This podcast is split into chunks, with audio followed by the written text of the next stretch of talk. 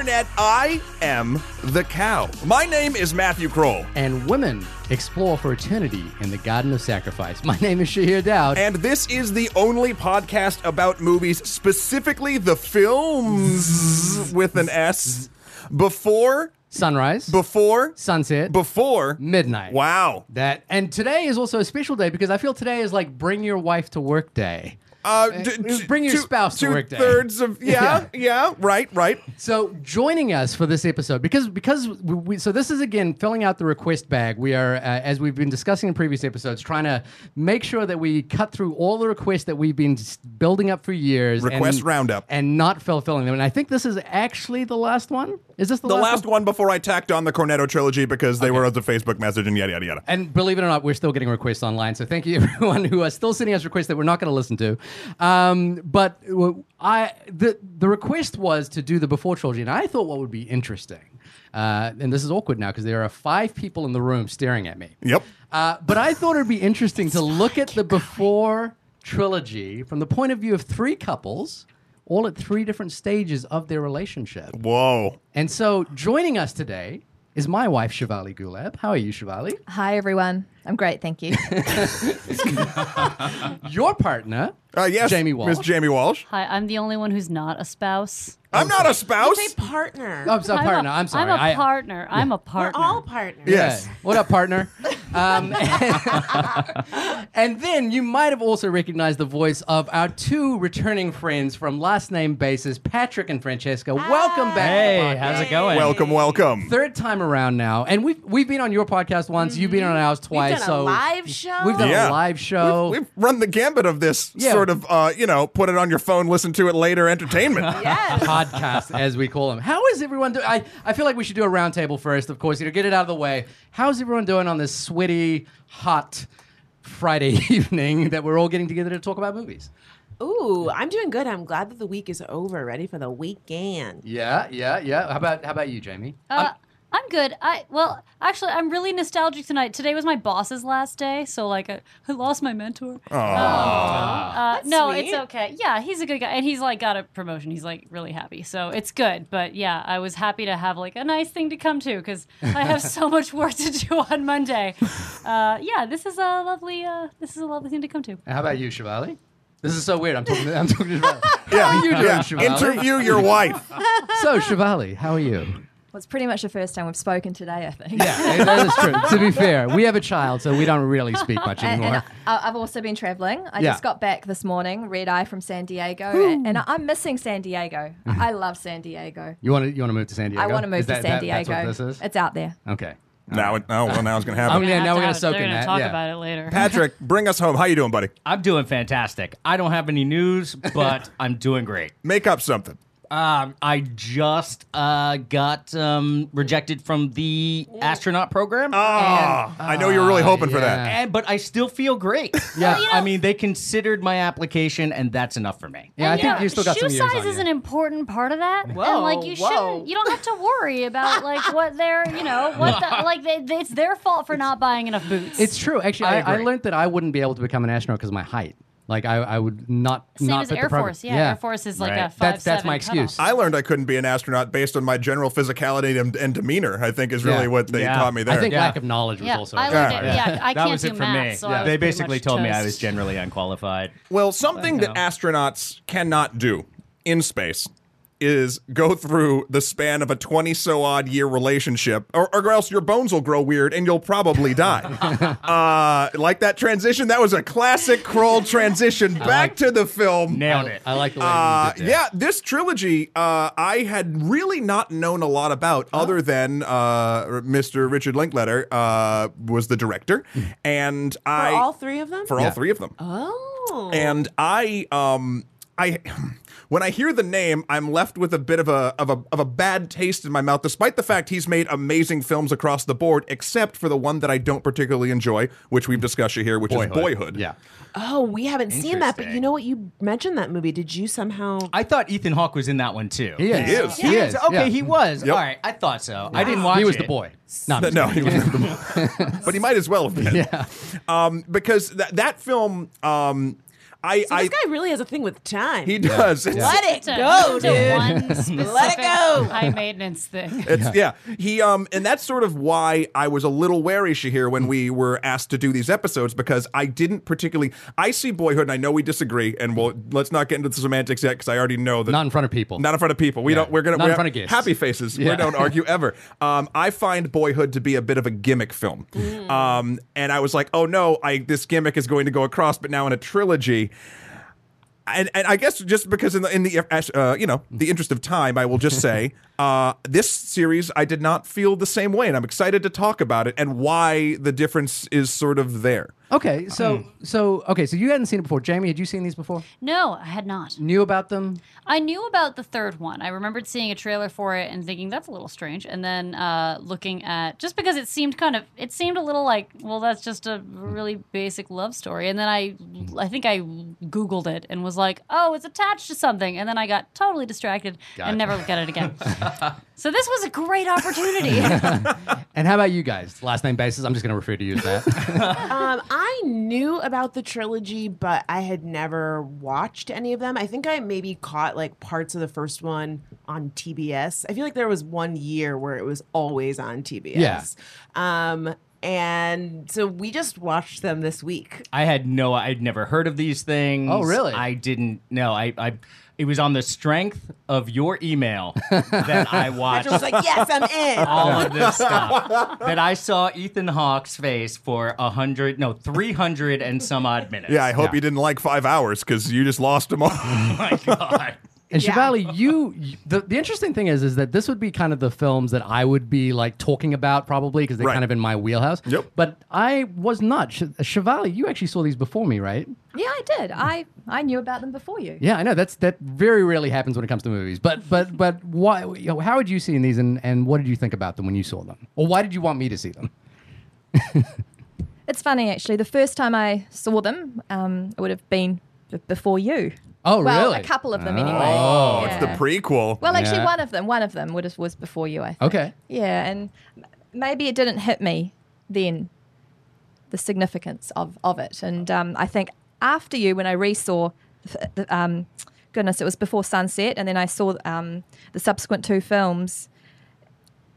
They just blew me away. Okay. Um, I, I love them. So you have the longest history with these films. I saw them. Um, I think I saw them a couple years ago for the first time, and I kind of had this experience where I thought, um, I, I kind of wished I'd seen them when I was younger.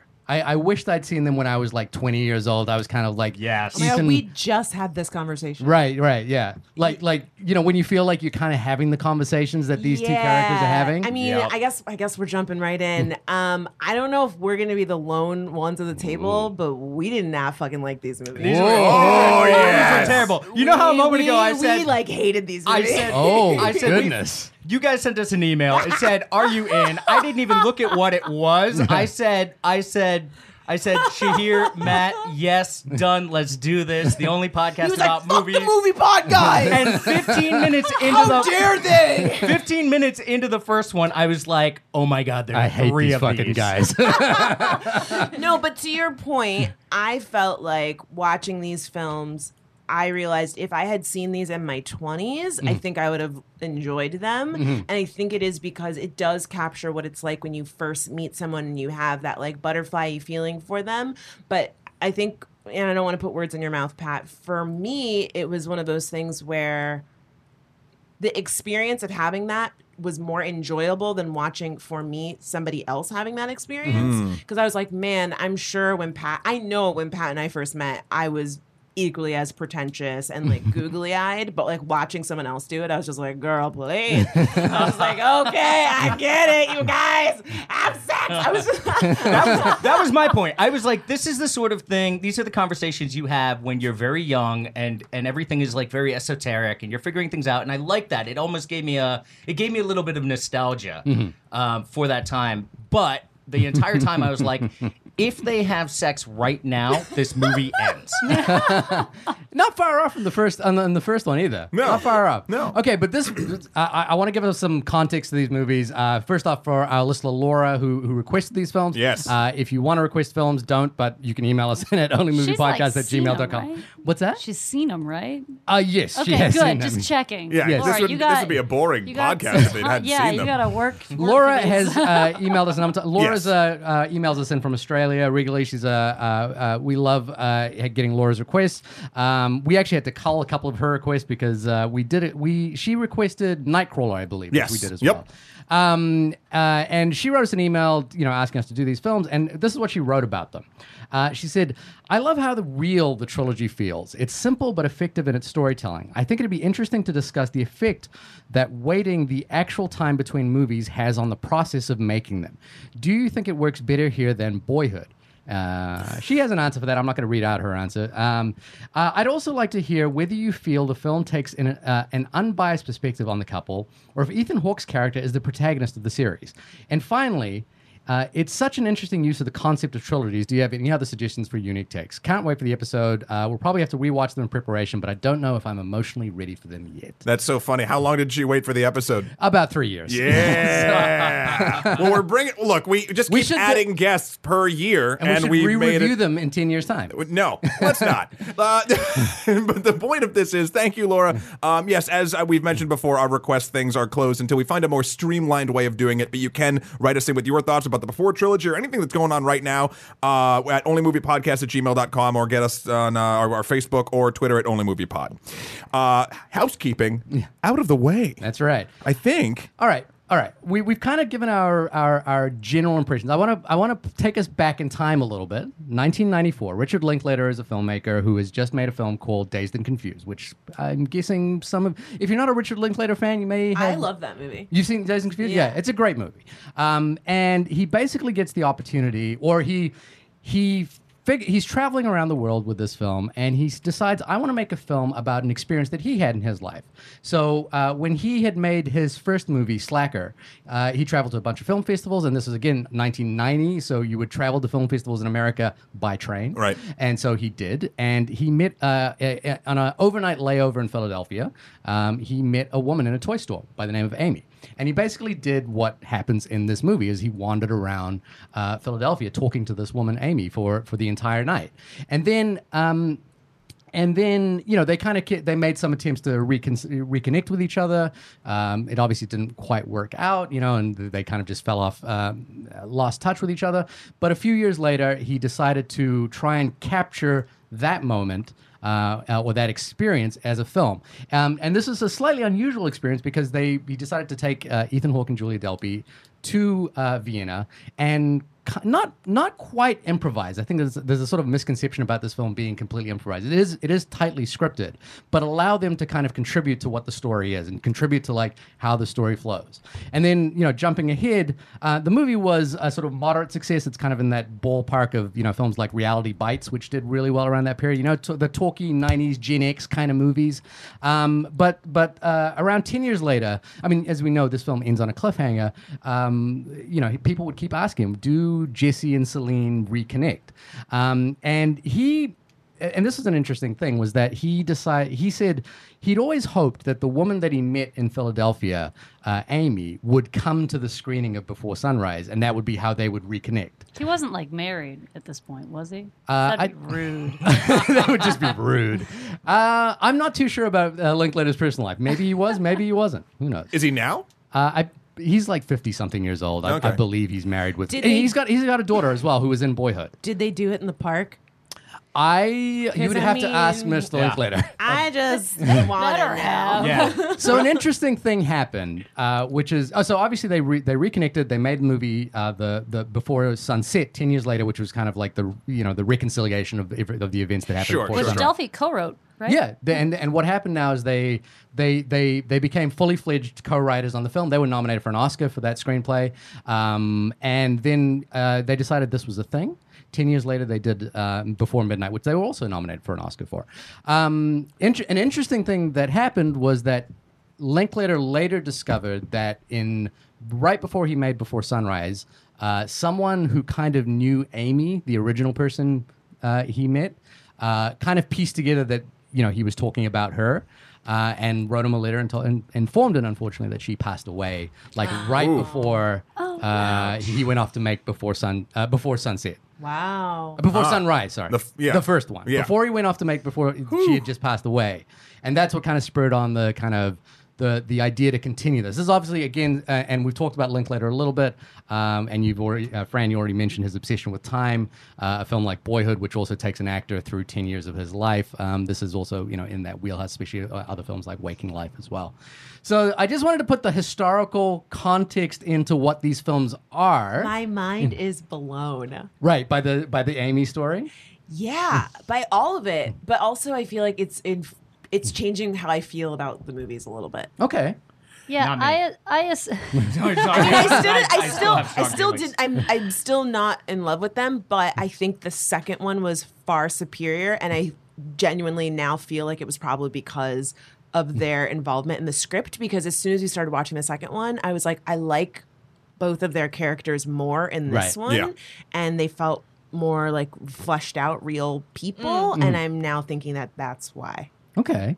So I was just going to make a comment. The story is sweet. The, sto- the the thing we just learned about is 100% lovely. I just I'm very glad they changed that he changed the plot from uh, meeting in a toy store, which is a little bit wha- Creepy? Why, like why are why are you worked at the 20 something? Okay, why she is worked at the toy store. Okay. Oh, okay. I guess that's half as creepy as what I was Yeah, you my seem- sister- Wait, my Matt, si- you seem like the kind of guy that goes into Well, toy yeah, stores. I don't go into toy stores. Exactly. R.I.P. R.I.P. Toys R Us. yeah. I have to interject. My brother and his his now wife met in a toy store. Uh, Whoa! He worked in the coffee shop across the street, and he would go in uh, And trying she to worked find there? reasons to talk to her. And Oh, they- he went it into- took a okay. summer, but now that they're married with two kids now, so it worked. I, I think far worse though would be having sex in a park in Philly. Right? I mean, Way more dangerous. no. You're gonna need more than one bottle of wine. Oh, yeah.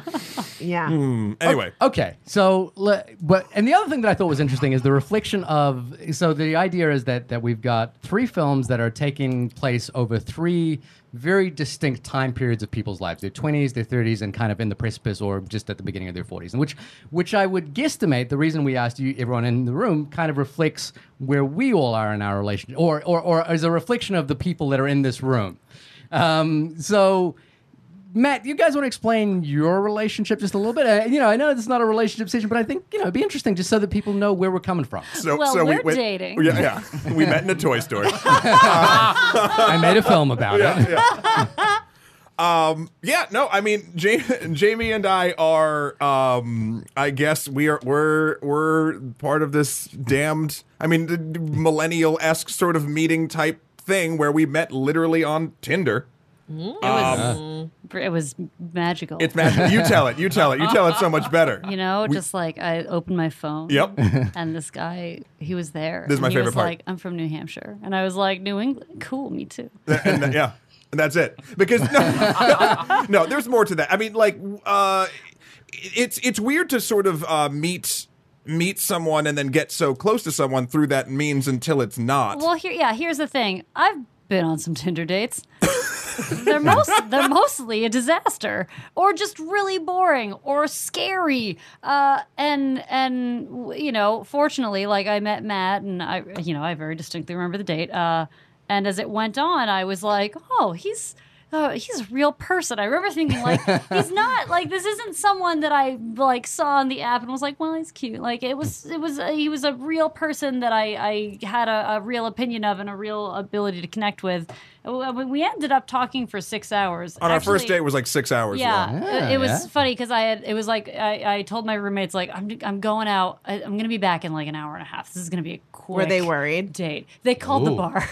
No. They Oh. called, I mean, we had gone to another bar. We were like, But- well, let's go somewhere else. And they were like, have you seen a girl? She's got short hair. Is she okay? But you know what? That's like, but that's real gotta because go even you just said like sometimes Tinder can be Yeah, scary, and like oh. even when I was watching this movie, that was the thing I thought. I was like, "Girl, you was mm. about to get killed. Like I know that the movie ends up being a good thing, but I was like, you like never It's true. would It I was get that- off a Yeah. train with that some beautiful. stranger. I was like, I watched too many episodes of Snapped, Cold Case Files, all of those. Is that the benchmark though? It's like my Tinder date went so well, my friends thought I was murdered. I, I, I guess. Apparently, I don't know. And yeah, and now we've been together almost almost a year this month, or, or sort of a little, yeah, Yeah, it's like- two yeah, weeks ish, technically, till Oh. our one year almost. We we haven't decided when our anniversary will be, everyone. So Right. Okay. if people Like want to vote, like the- I'm bad at remembering or the dates. first date. is it the swipe? Is it the first date? Is it when we started dating? You know, so we kind of made an amalgamation of uh, sort of the end of this month, early next month, and we'll we'll, we'll nail it down. Okay. But uh, to Fran's point, I I thought that the first movie, and uh, like I'm not going to disagree at all because it's definitely the it. I think it has the least substance. But and I'm someone who like. I like to feel things. Um, and to me, like, I was really invested in the first movie because it's so, it's like this rich, it's like eating frosting out of a jar. Like, you just, every moment is like, think about, the, uh, listeners, think about like the best first or maybe second date that you had. And like, how much you wanted to make out with that person in a quiet place and all of the moments leading up to that. Like this movie is that feeling. It's just it completely encapsulates like how you're just like drunk off of the idea of a person.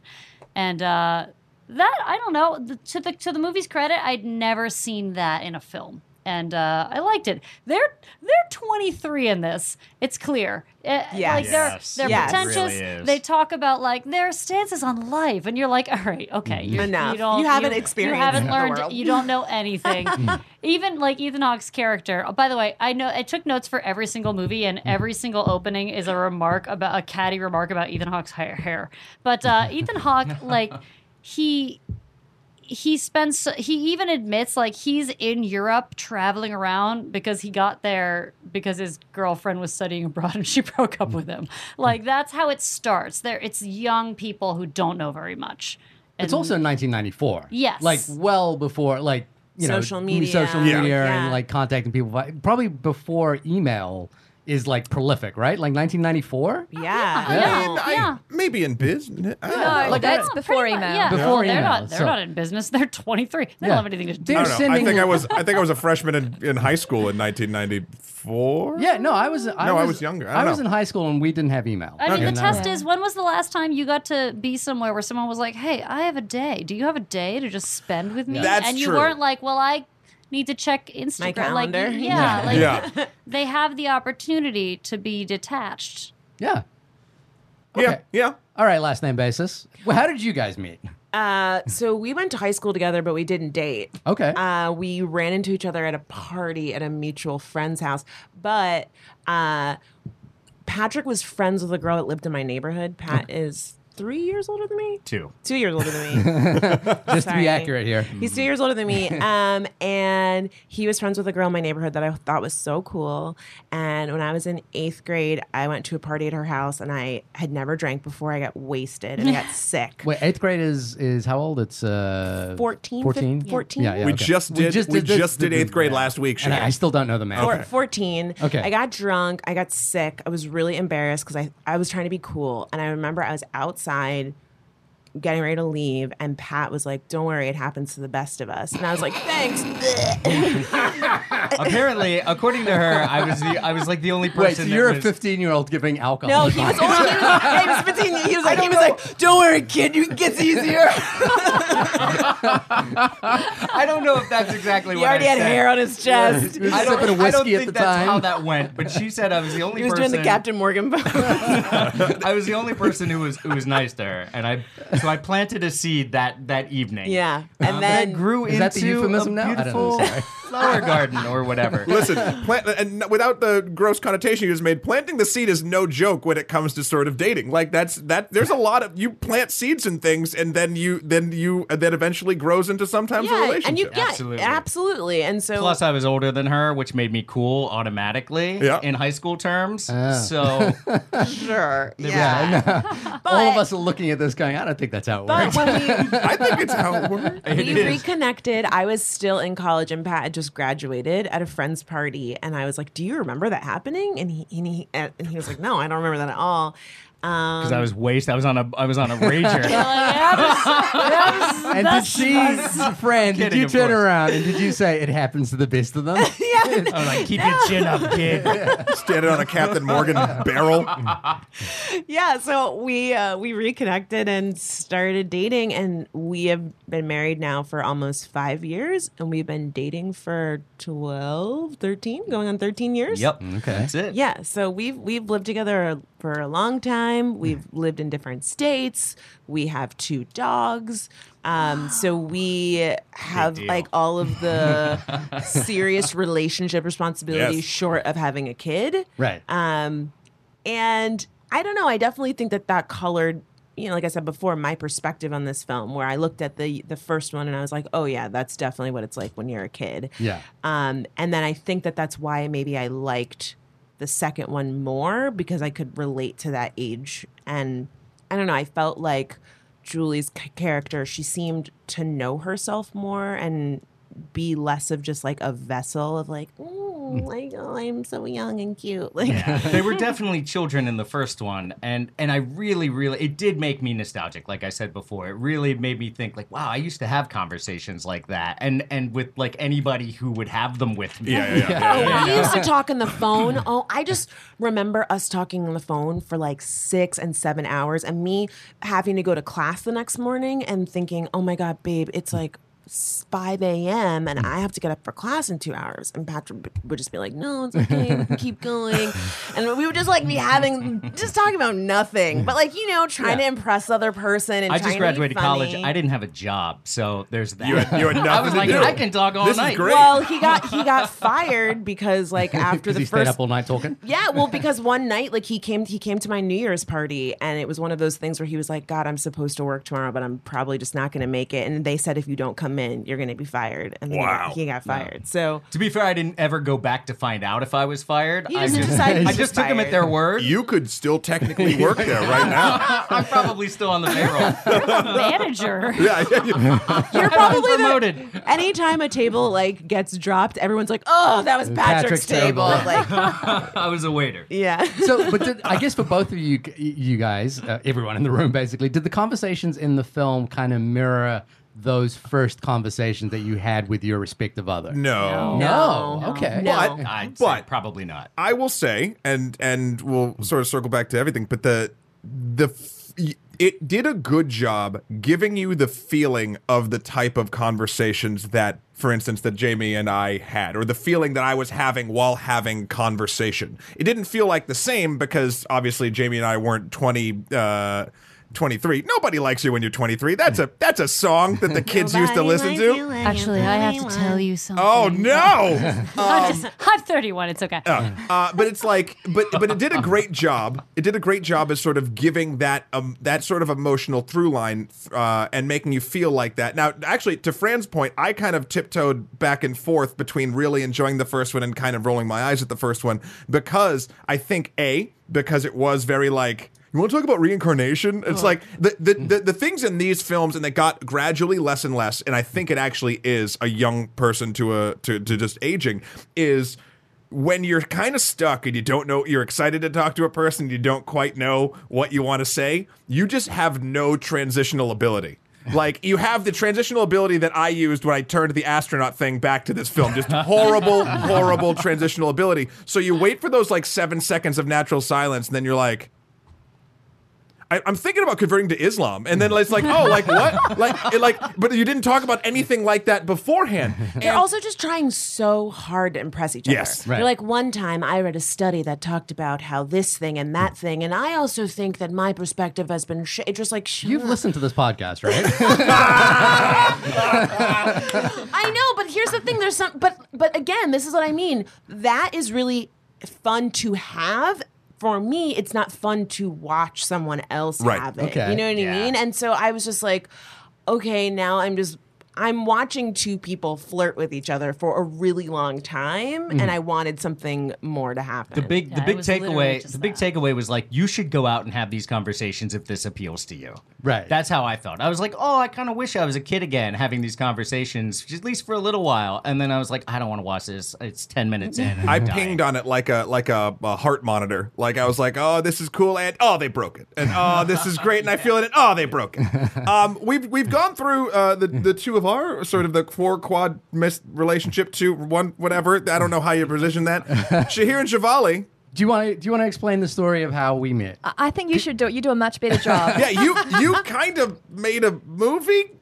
I, I we have made a film about how we met. No, we made a film Well, about how but- we met. But uh, but but okay. So the context is as You well guys, is that we are the, the Four Sunrise. yeah we are the ghost it's called. How Shivali and Shahir Met. yeah. but but uh, the, for context in the room, we are I think we're the oldest people in the room, right? I yes, think so. I, th- Yeah. I expect so. we have a child. We've do. been married for 13 years. We have. uh, and we've been together for how? long? 15 years. 15 years. She remembers this much better than I do. But we just had the 13th anniversary, which I forgot about. Um, just Way by- to go. Yeah, way to go. Congratulations to me. Um, but how uh, we have made a film about this, but I, I, the thing that I think is really interesting about about the entire trilogy is the way the first film is a moment and then the second film is a reflection on that moment. It's like well what did that mean? How did this actually work? You know and it's and the third film is basically examining the repercussions now that these this couple have been together for so long. Yeah. so i'm I, i've told our story on film. I've told our story you know a lot of times i'm curious what your impression so you know i mean if to, to save you you know the the backstory is that we we met in college kind of we were both you were teaching i was teaching is that right I think I was doing my PhD at the time. and i was teaching and and and so we we kind of we would cross paths a lot and then and, and we then- noticed each other. Yeah. He remembered me as the girl in the red hoodie. That's right i remember you the girl in the red hoodie That's beautiful. yeah I was a- remembered him as the tall Indian. That- that's, The that's- tallest Indian I've ever seen in Wellington. I need to meet this guy. Trust me, if you've met me long enough, that's all I got going for me.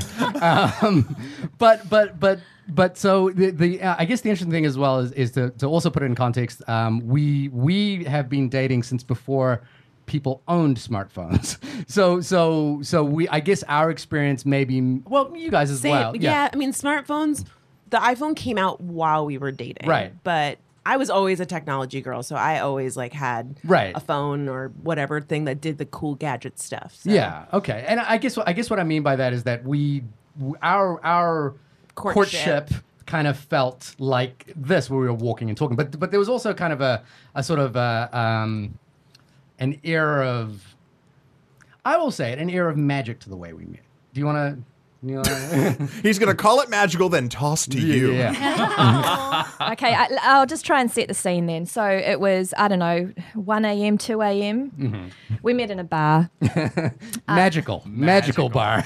I think I'd left my handbag or a phone or a card. So I'd just gone with my buddy Richard.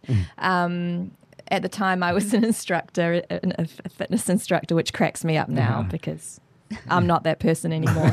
but anyway, we'd gone in there. I was with my buddy, and um, Shahir was actually about to leave for the US. We'd never met before. And he'd been talking to his friend about, you know, I've just been thinking about this girl I always see around Wellington. I've, I've never had the guts to see her. You know what? I forgot the time we walked past each other. We, yeah. Okay. So it, Rewind. So, so a little rewind here is that we used to cross paths, uh, and and I, uh, I I remember remarking to a friend if the I was about to leave the country, and there was only one girl I kind of liked, and I'd never met her, I had no connection to her, I didn't have any sort of like way to talk to her, so I said, okay, the next time I see her, I'm gonna like. I'm gonna say something, and then you realize when you like have to walk up to a str- complete stranger and say something, it's like the most awkward thing in the world. Like it sounds romantic, but it's kind of creepy. Um, Sure. And so we were walking towards each other, and I was like, I was pumped, I was ready, I was ready. I to smiled. and that just threw me, and I just kept walking because that threw that. He looked down. Yeah. Did he put his hand above his eyebrows and I was just like, sort she sees me. Oh no! Keep Well, walking. there's nothing worse than like over planning for a moment and then it never happens the way that you want it to, and then but then subsequently, so you can. This is where you come back. So Shahir see, saw me walking into a bar. He was with his buddy. He was about to leave for the US um, in a couple of weeks. He said, "Oh my God, there's that girl. We have to go in." And So he came in um, and he's trying to build up the courage to come talk to me, and um, he didn't need to because Oh my because God. I'm a I'm a brave, confident woman. And and and also you'd had a few drinks. Just, just one or It helps. two. It helps. It helps the confidence, bravery. So I walked up to Shahir. I slid my phone. It wasn't a smartphone. It was one of the, you know, the ones. The, The no- Nokia, Nokias, yeah. Oh, yes. I slid it across and said, probably not the best time for us to have a conversation, but I really want to get to know you. You know, give me your so number. she kind of did the the thing that I thought I was going to do, and I think, yeah, it, it, it- and you know, it, I, so if you've seen the movie Swingers as well, like there's that conversation you have after someone gives you their phone number. It's like, oh, when do I call back? Is it three days? Is it three days? Is it like, you know, like you know, when do you do it? And she called, and she called, and we were, ha- I was having a conversation with my buddy, uh, you know, doing that thing, and she called back like then. So it was like she called back within 10 minutes. And then we spent the night doing the bef- Talking. the, before sunrise kind of conversation. But over the phone. No, no, Oh, in person. Oh, you just decided to meet up right after. yeah. we I just get- talked and talked. and we walk. And I think We know, didn't have those kind of conversations. I can tell you that right now. Right, no, we, we never didn't. have those conversations. I don't know. I could picture young. If, if the conversations that even Shahir and I get into about just random nonsense bullshit, But just but picture- picture- younger Shahir, Oh my god! like, oh my god. Take the obnoxious level and dial it up by like five Well, at a minimum. Um, but but so so I guess to the, to that point. Uh, in terms of these movies, we we've been through. Yeah, I, what I think is interesting is that Matt and Jamie, you kind of responded. I'm guessing strongest. Matt, you're sort of 50-50 on the first movie. uh, Oh no, okay. We did just you're putting Early you're, in I'm putting words in your mouth. Okay. that's might that might be what you think we were. Okay. Patrick and Fran, you kind of responded to the second movie. I would say if I had to pick the movie that I liked the most out of them, I would say there were more elements of the second movie that, movie that I liked. Okay. But overall, I was kind of like, Yeah. So my my skip my my grand mathematic plan that I've been like drawing on a s- drawing on a whiteboard for the last week doesn't quite plan. No, out. your But- serial killer map will not well, work what? here. So then, which one did you guys relate to the most, or or uh, connect with the most? I guess. Do you want to go first? You go first. Oh, no, I, I'll go first. Okay, go first. I, I think the the last one. Yeah, the third one. Uh, well, to, to be fair, for me, I love the entire trilogy. Me I, too- I yeah, think me too as well. I, I, I love all of these movies pretty equally, and I think uh, the the reason I, I it, it- for me it's hard to separate them as three movies now. I kind of see it as like three points in a story Right. that is ongoing. I love the car ride in the third one. Yeah, Like I, Yeah. I, I just Oh, think yeah, the, you the guys writing. incredible. I just like the, the writing was so much better in two and three, and like that's what I mean in the sense that my perspective, just you telling me that the actors were involved in the writing process, made me think like. Oh, okay. That's why those conversations felt more realistic, like them lying to their kids about not going to the the, To the the, ruins. ruins. The ruins. That was such a good moment. That was Yeah. such a I good moment. I felt like moment that was one of the most real moments in and all them three making films. fun with like them being playful with each other like that definitely reminded me of me and pat's relationship because even though we did talk a lot early in our relationship our relationship has always been about like being funny and poking fun at each other and mm-hmm. like taking the piss out of each other. And when you see a couple do that, for me, I'm like, oh, that couple really loves each other because that takes a level of trust to know that the other person's not going to hit below, below the belt.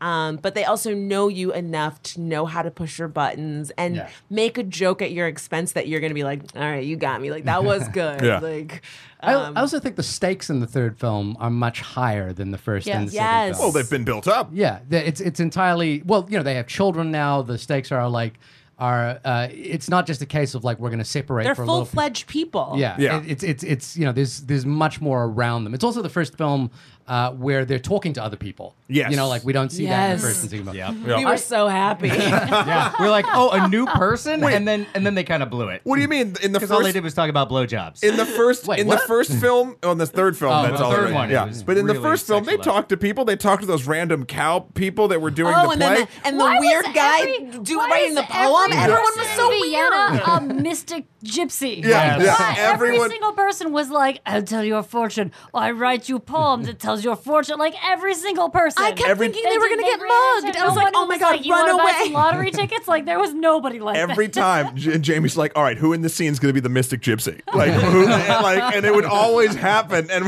we're like well all right I, I think you know your own experiences really cloud how you see things, right? So Yeah. I've been to Vienna and I went by myself. I was out there for a conference, but I, I- I went to the museum at the time and they're displaying a painting, The Kiss by Gustav Klimt. Mm-hmm. And I'm not an art kind of person, but I literally, I told you about this. Mm. I stood in front of this painting and I just, I, I cried. It was the most beautiful thing I'd ever seen. And so for me, Vienna is just romance, love, beauty. And that's it, that's how I kind of viewed It's definitely a love letter to Vienna in that Yeah. way Yeah. Because even at the end of the film when they show you like all of the locations that they were at, I was like, oh okay, like that's cute. a Like I. I I got that, but again.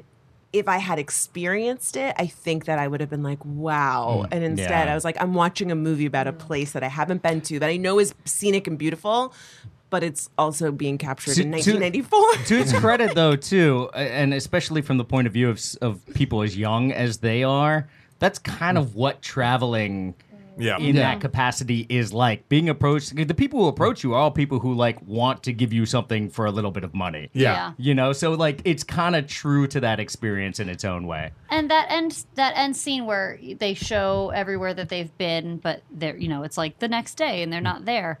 I actually really enjoyed that not because it was specific to Vienna, but because it was like an alley with some milk crates in it. Like Yeah. there was it was stuff hmm. that that was significant to them, that, like to them, but then not significant were to anyone yeah, else. they were. It hmm. was like the most important place in the world, but then like as the sun rises, they're not there. It's some milk crates and there's like a stray cat Yeah. next to it. Like it's not a big deal. I mean, yeah, there's yeah, it's just like they're they're so I like that concept, and when I saw that in the film, I, I just started thinking about because we're all New Yorkers, uh, that that like all of the places that we sort of think of, or like that we pass on a daily basis, at some point, someone's had that moment that these characters were at, and this is me getting a little too romantical for my own good, but like someone's had that moment at these random ass bullshit places that we walk by Oh, yeah. every day, just People like they have did- fucked all over yeah, New York. exactly. Every spot you've been at. but I'm but but but I'm just saying you should have picked your chairs correctly in this room. but listen, but the, but the point being, the point being,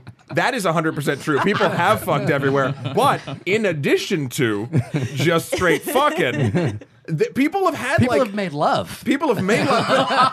but they've also had romantic. somebody held some or hands romantic- Babies have been born. Yeah, yeah. So well, like maybe conceived rather than born. I don't know about But it just I liked I liked the, the the idea of thinking about like mundane places meaning something specifically mm. important to individuals whom are not me. Yes. And that is something that this film I, I think I I didn't actually have a fully grasped like I like or don't like this film until sort of that moment and the end of the film. And I, I remember once I was sort of doing the roller coaster thing like I talked about before, and then at the end I liked it. And but then I wondered, Did you just like it because it was over? nice That's why we liked it. We That's- were like, that was- yeah. Linklater. um, no, uh, did I just like it because I knew that the story was going to continue? Like, I'm very curious if I, it's because I'm not a fan of weird, non, not, not not weird or nonsensical. Those are both the wrong words. Of endings that are not endings. And this is a thing where it's like when it sort of leaves you guessing. Like, I was pumped because I was like. I can't wait to see like if they actually did this or not. Yeah, And I- we and knew I there was another movie. Yeah, Right. And If Jamie we did hadn't something. Known that. So how would you? So that makes me wonder how would I have felt if I had seen the movie in 1994 Yes. when there was no Exactly. Yeah. Uh, and trilogy. Jamie Jamie did something incredibly interesting and I think kind of uh, detrimental to her mother uh, about these films. So so we we had the idea. Jamie was like, "Oh my god! Like, what if you watch these films in reverse?" And I don't think it's detrimental. I think it's probably the same experience. So, but I was so like, you did. You you told your mom to know? watch them reverse. Yeah, because my mom was like, "Oh, this sounds like interesting." She hadn't heard of them, and she was she kind of wanted to see them. She likes Ethan Hawke, Yeah. uh, so I told her to watch them in reverse, and she was like, "Yeah, I'm game." So I don't know. We'll see how that goes. We're gonna see how it goes. I was hoping she'd finish them before this be- podcast. I think it'd be fine. I think I'm gonna call my mom and be like, "What did you learn?" She's gonna be like, "You know, the well, so same stuff." There's one thing. There's one thing I want to talk about with with respect to something that Ethan Hawke says in the fir- in the very first film, and it's echoed in the third film, and that is this idea that I'm a time traveler from the future, right? Like he says, he says this is uh, this is. Uh, th- this is his like game plan to like get her on off the train is like I'm a time traveler from the future and I'm here to remind you or to inform you that the person that you're married to 20 years from now is actually an okay dude because the guy you got off the train with wasn't that great. And, now, he- you know, and he's obsessed with writing about that concept. He's obsessed too. with writing about time as well. And then what happens is, um, so I think my experience is slightly different, which is that I've seen the trilogy like three times now. And every time I watch it, it's a different experience because I watch it as a time capsule. So when I watch it now, and I don't know because you watched it, uh, Shivali watched it a couple of times as well, is that that first film kind of um, transcends into something beyond like just this meet cute it has this kind of mythic quality to it because it's the it's the starting point for this greater story that continues. And then those moments where we see the empty space left behind are kind of like remnants of the of that time and it's something that that that gets echoed in all three films. It's something that Ethan Hawke talk uh, his character talks about a lot. His book is literally is called This Time That Time. Um, he um, the poems that he recites are about the passage of time. Um, everything that that that he kind of deals with in this film has to do with the idea that time is just is marching forward, but it's not it's not evaporating. It's not like uh, you know they're rushing against time or anything like that. What's what's sort of happening as this becomes a series is that the whole series becomes a time capsule. It like reminds you of these three periods of time, and they're all different, and they all change, and they all change every time you watch them. And what what I find is sort of interesting is that like when he says I'm a time traveler, I kind of watch and go, that's kind of like my experience of watching this movie. I'm traveling back in time to watch that moment when you first you know when you first connected and i know what happens later on and so i, I that's that's this idea that's again echoed in boyhood you know like it's that it's that notion of seeing time pass um, uh, very slowly and seeing like the the evolutionary changes and i think it's something that really is beautiful in this film it, it's something that really touched me this time around Here's the thing. It's beautiful. I think. I think it's beautiful in these films. Sorry. I, I, I. The only thing I will say is, in Boyhood, it was not. I did not find it beautiful whatsoever. It was. It was. I 100% agree with that, by the way. Okay. it was just because this, and, and and I think, and I and I don't know if again if I had seen that first film and not known that there were other two, or like so if seen it in a weird order or anything, I don't know if that would be the case. But I, the magic that I think that this film has in in spots, or these this trilogy has, I think is completely that specific time time magic, temporal magic is lost in Boyhood for me. Sorry, Patrick, I kind of half cut you off. No, no, no. I, I was, I was, I, I lost my train of thought. Oh. I'm so sorry. Um, but I'm sure it was, it was some sort of negative uh, thing. I, that's all I can the tell you for because sure. because I I'm so and this is going to be the weirdest sentence I've said in a long time. I'm so happy that both of you didn't like these films. We were saying the same thing. We were Yeah. like, I feel like we're going to be the ones that don't like it. Yeah.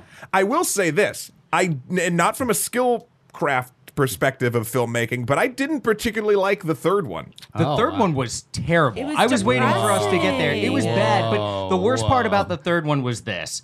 They reduced her, who, who Her character became so awful. She became That's this true. really well-rounded, They really mean. strong person in the second one. Yes. She became a harpy bitch in the third And then in the third one, she became completely two dimensional. She created all of the conflict herself, but you couldn't really get a read on where it was actually coming from. It just was coming out of nowhere. And then, and then this is the worst part. At the very end, when he does the whole "I'm a time traveler" thing, and he, she has literally ten minutes prior said, "I don't love you anymore," and that's it.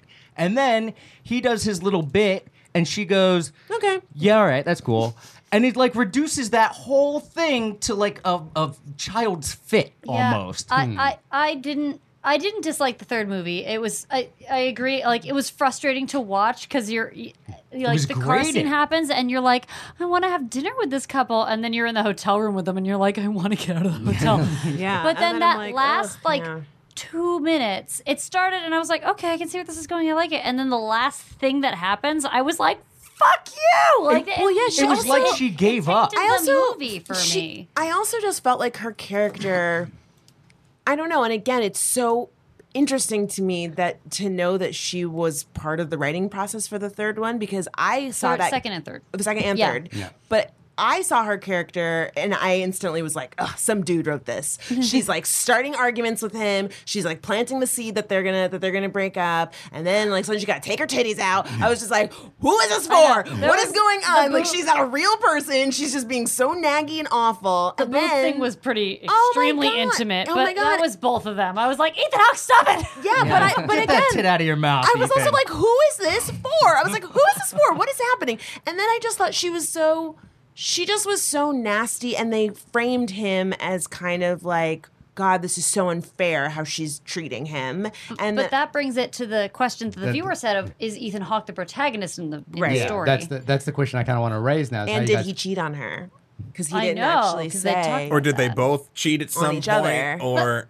Wait, I do I do want to say like yes, she was really antagonistic in the entirety of the third movie. Uh, but it's built off of a place where she's insecure about him wanting her to change her life. She constantly is like, "You want me to move to Chicago?" And he's like, "I don't think we should talk about that. Stop it. I never said that." It happens multiple times. And then in the last scene, he's like, but like, would you move to Chicago though? No. And then like she keeps saying like, I think that you think that you ruined your life to be with me, and that's horrifying. And then there's that moment where can, uh, can we go into spoilers? I mean, we kind of did. we've We- spoiled yeah. everything Yeah. I don't Hey, think you can spoil it's these justified. movies. Like, yes, a lot of talking I want to get back to that. Super harsh the whole movie. I agree, but she's harsh coming from a place of insecurity, Mm-hmm. and then she like offhandedly is like, "I used to sing. I used to be creative. Th- what happened to that? I miss that."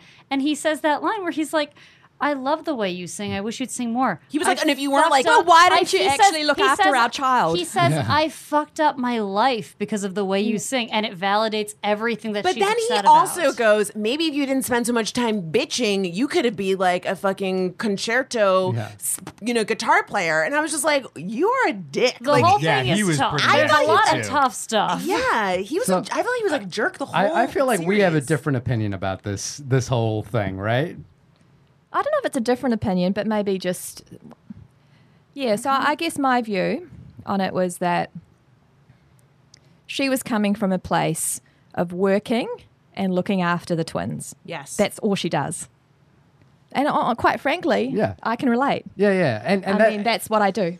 That that's the thing when I was watching it as well. Is I, I didn't think she was two dimensional. I didn't think that she was unrounded. I thought she was. I think you know, like this question mark that the film sets up at the very beginning of the film is.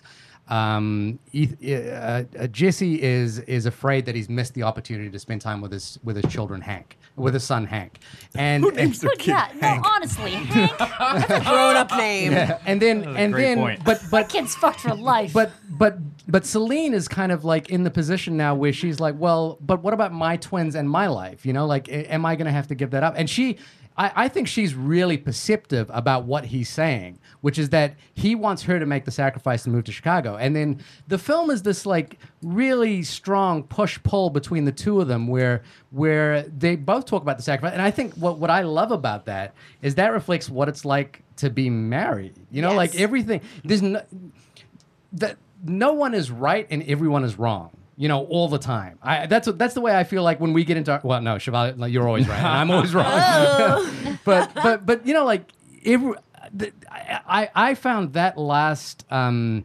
hotel scene. Uh, I think. I, I'll, I think it's one of the most extraordinary pieces of filmmaking I've ever seen. It is incredibly tightly constructed.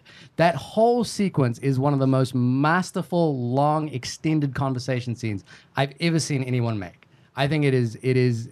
It, it's written so well. It's filmed beautifully. It's tightly edited. Every moment in that sequence matters, and not a moment is wasted in that se- in that sequence. And and and so when when we get to the end and it's basically these two destroyed people these two people who have like almost n- you know when she walks out the room and says i don't love you anymore i believe her you know i, I believe that's what she's saying it's these two people that kind of have not a lot left and what i love about that final sequence is that's kind you know like uh, maybe I'm sp- speaking for you know what it's like to be married, but a lot of times we have arguments that are like end of the world arguments, Yeah. and then you go back and you're like, so Oh, yeah, what are I we mean- having for dinner tonight? You know, like or or uh, what are we gonna do later on? You know, like you have these arguments that are like the worst things in the world, and then you walk back to them. And we don't. And what I love about like kind of the ending of this film is we don't know if they're if they're actually gonna if this is this is actually just the last night before they're before They break uh, up. before they break up, or if it's actually gonna continue. They're gonna come back in ten years. We don't know I mean, any I, of that. I think the reason I think, I think the They'll be reason back. I think the reason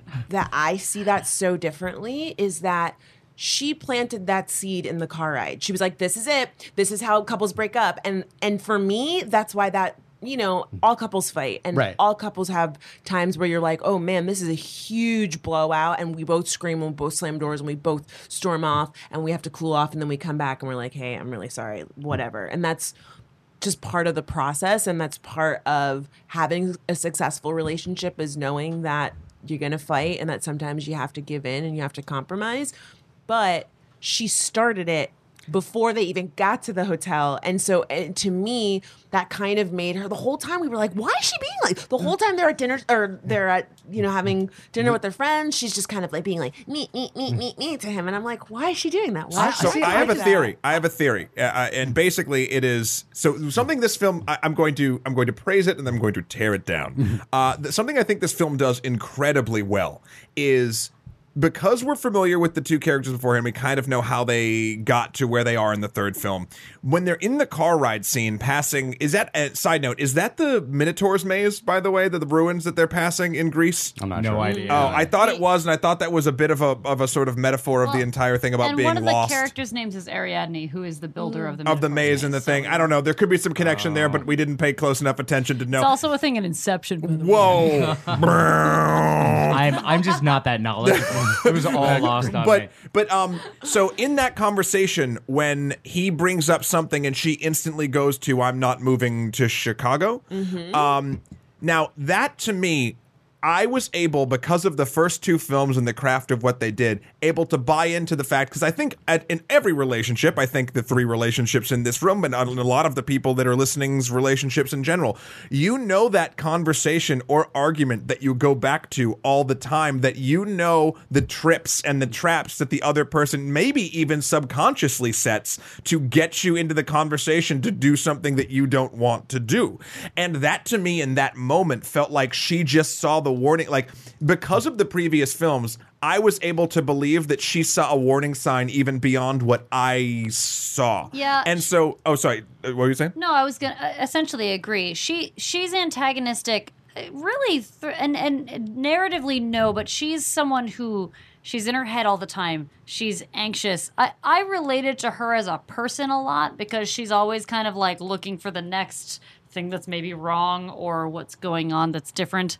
Uh, and and so her picking up on the Chicago thing wasn't her just being like, I'm gonna be a bitch right now. That was her being like, I can read you, Yeah. and you want me to move to Chicago. But the only reason that worked for me is because I knew there were sort of interaction, relationship, and, and I knew, and I've seen the history beforehand. Like this is a case, weirdly enough. Let's bring it back to the MCU, uh, where where that like because of the interconnectivity of the films, much like the Marvel Cinematic Universe in certain places, it worked for me because I had previous knowledge about a thing. Like that particular emotional moment would not have worked. Or I'm sorry, maybe not even knowledge, investment. Yeah, I think I, had we- investment in the relationship. I think that is a, a much better way of putting it because I think this these films have that effect that some films have, which is now you've been watching it for four plus hours. Yeah. so you were going to read in things that might not actually be there. I feel like at some point it begins like relying on its audience to say, "Hey, this is a couple." I know what it's like to be a couple, and so I'll just read in the things that just aren't there in this film. I, I, I felt like I was doing that at times, and I was like, "Do I like that? Is that actually there, or did I just put that in there because now I've stared at Ethan Hawke for four hours?" now that's the question, though. I, And, and and I- that's, by the way, I don't think you meant to watch them back to back. You know, like they don't need to be watched. I mean, that's what we did. Never did. looked at Ethan Hawke's face for so. it's like the sun; it will blind you with its glory. And I will like to circle back to talk about what films they looked the best in. Okay. because that's important. we have thoughts about that. All right. Well, uh, sorry. Well, I'll close that up because I'm actually very curious which films uh, you actually Yeah, thought they looked I, best I in. also want to talk I, I'm, about I'm that. curious because again, I so for for that third film, I I think I agree with you, Jamie, and I, I think Shivali, you're kind of on, on this point as well, which is that the the the the seed has already been planted for this conversation about Chicago. And and she is basically she picks up on on the way he's feeling, and I what I love as well about the film, and I I I, I you know I cried during the first five minutes of this movie because of the scene where he's leaving. You know, Hank is going to the airport, and all. And maybe it's because I'm a parent or, or what have you. But uh, but uh, like the thing going through my head was, imagine if you know our son, if I only got to see him in summer.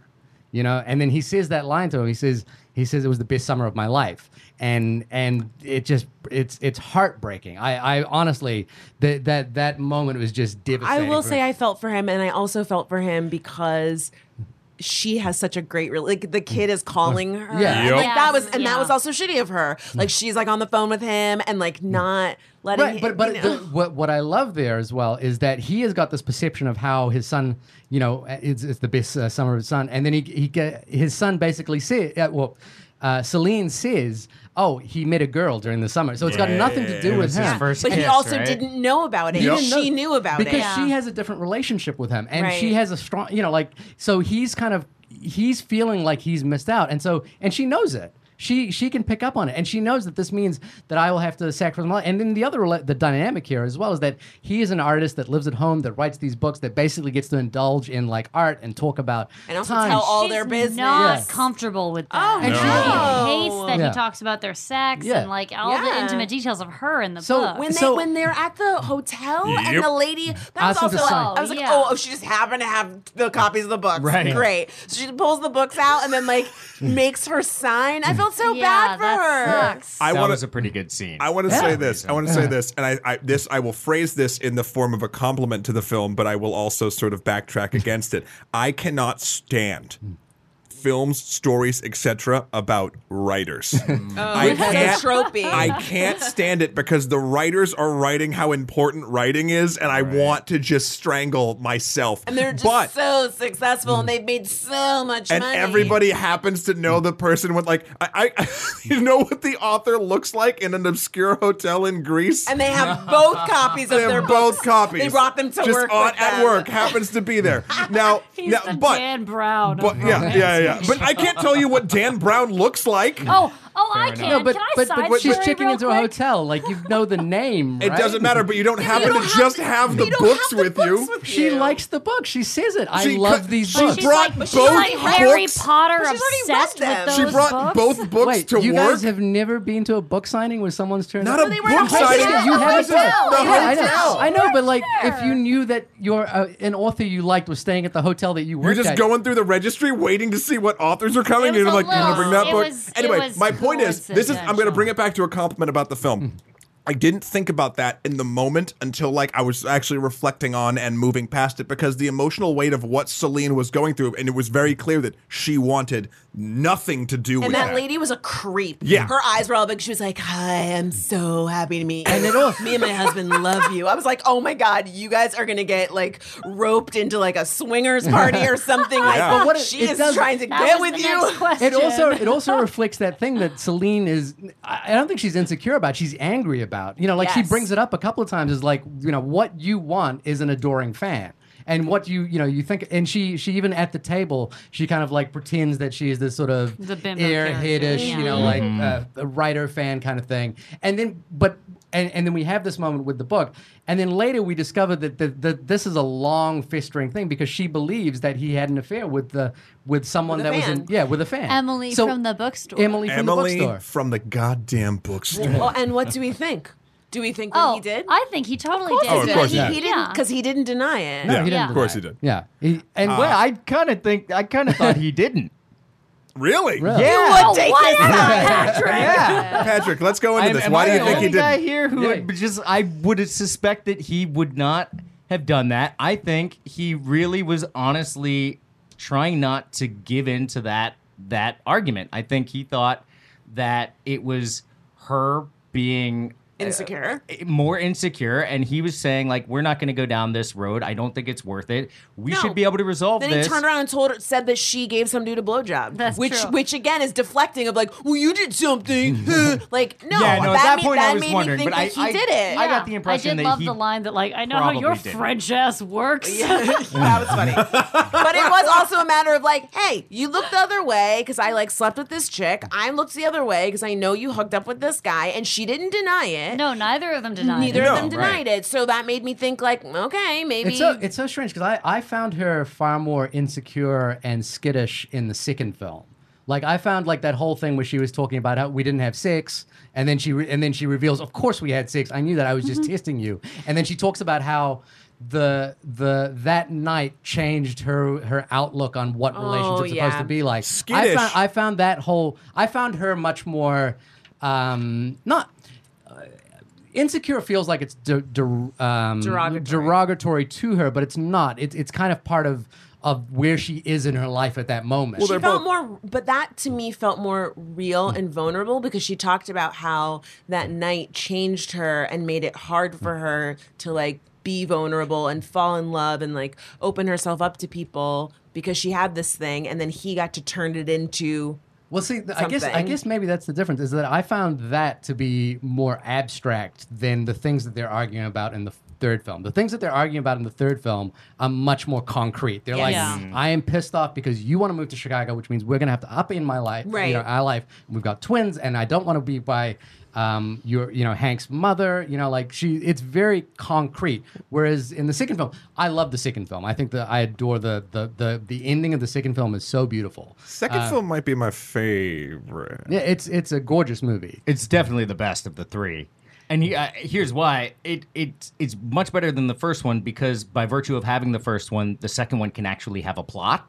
But I that can kind of have goes back to what you were talking about before, where you are projecting or you have an investment in these characters because No, of no, the no. first be- one. But be- yeah, yes, yes, and no. It's not just the investment. I think it's the fact that there They have there is backstory. a story, but an actual story, like Yeah. a movie. But a movie. the, that second film is uh, what I love about the second film is that it is uh, it, is like a memory. You know, it's like dealing with a memory. They're basically having to It's- like relitigate what happened in the first movie, and they're t- and they're not like they're not even they're not arguing about facts. They're arguing about like what it meant. Yeah, As oh the- my god! By the end of the second one, I was like, if I hear someone say that night again, I'm going to lose it. I will say I thought it was really funny that he named the book this and Nah, that, be- yeah. and then he makes the joke of this brought us together, that paid for the house. Right. I was like, okay, he got jokes. Yeah, yeah. I thought that was really clever. um, as as the person who feels uh, when they watch movies. We're all sociopaths. We- None of us, none of us do else I'm feel willing- things. Here's the here's the difference: is I'm willing to disregard all facts and and taste if I get a feeling. Um, uh, the, the, you're right. The chemistry of the second movie is is what you feel when you are when you haven't seen someone in a long time and you've missed them and you are just kind of like you you hit that energy of wanting to reconnect with someone. And I think the viewer kind of rides off of that in it. Especially viewers who've watched the first movie and had asked that question. So, and again, Yeah. uh, additional context to that as well is that you know, like. Y- It's, it wasn't his most successful movie by any means. I think you know it cost two no, million. oh but- God, how could that be successful? Uh, the- no, and- no, Um, that's, but, like, um, that's what I'm But you know- saying. people you know- walking around a fucking park talking for a really long time. But you know what I intriguing love if about you're that? invested, but we watched it within a week, so of course we were invested. The other people had to wait eight years. Ten eight years, yeah. years. Well, that's if like- I went that's like a syndicated theater series. And I just watched that movie independently, I would have been pissed. So what I love about that as well is that they, you know, again, these aren't movies that are like super successful, but they're just go they're going back because they want to explore what is happening with these two characters. It's never a case of like, oh, we want to like make some more money or anything because they're not making money on these movies. Like each each of these movies cost three million. Most of the uh, the first one made five, the second two made eleven. So it's not like a huge wash, you know, uh, of money on these. You know, these, Wait, these made. they I could use like nine three- million the dollars. What do you? Two, the first two movies cost three million dollars yeah, to make. but all three of them will cost three million dollars. But they Very killed in unaware. merchandising. They The did. little Ethan Hawke dolls. Yeah. Everybody, you gotta So get Get an one. Ethan Hawke wig, that's what you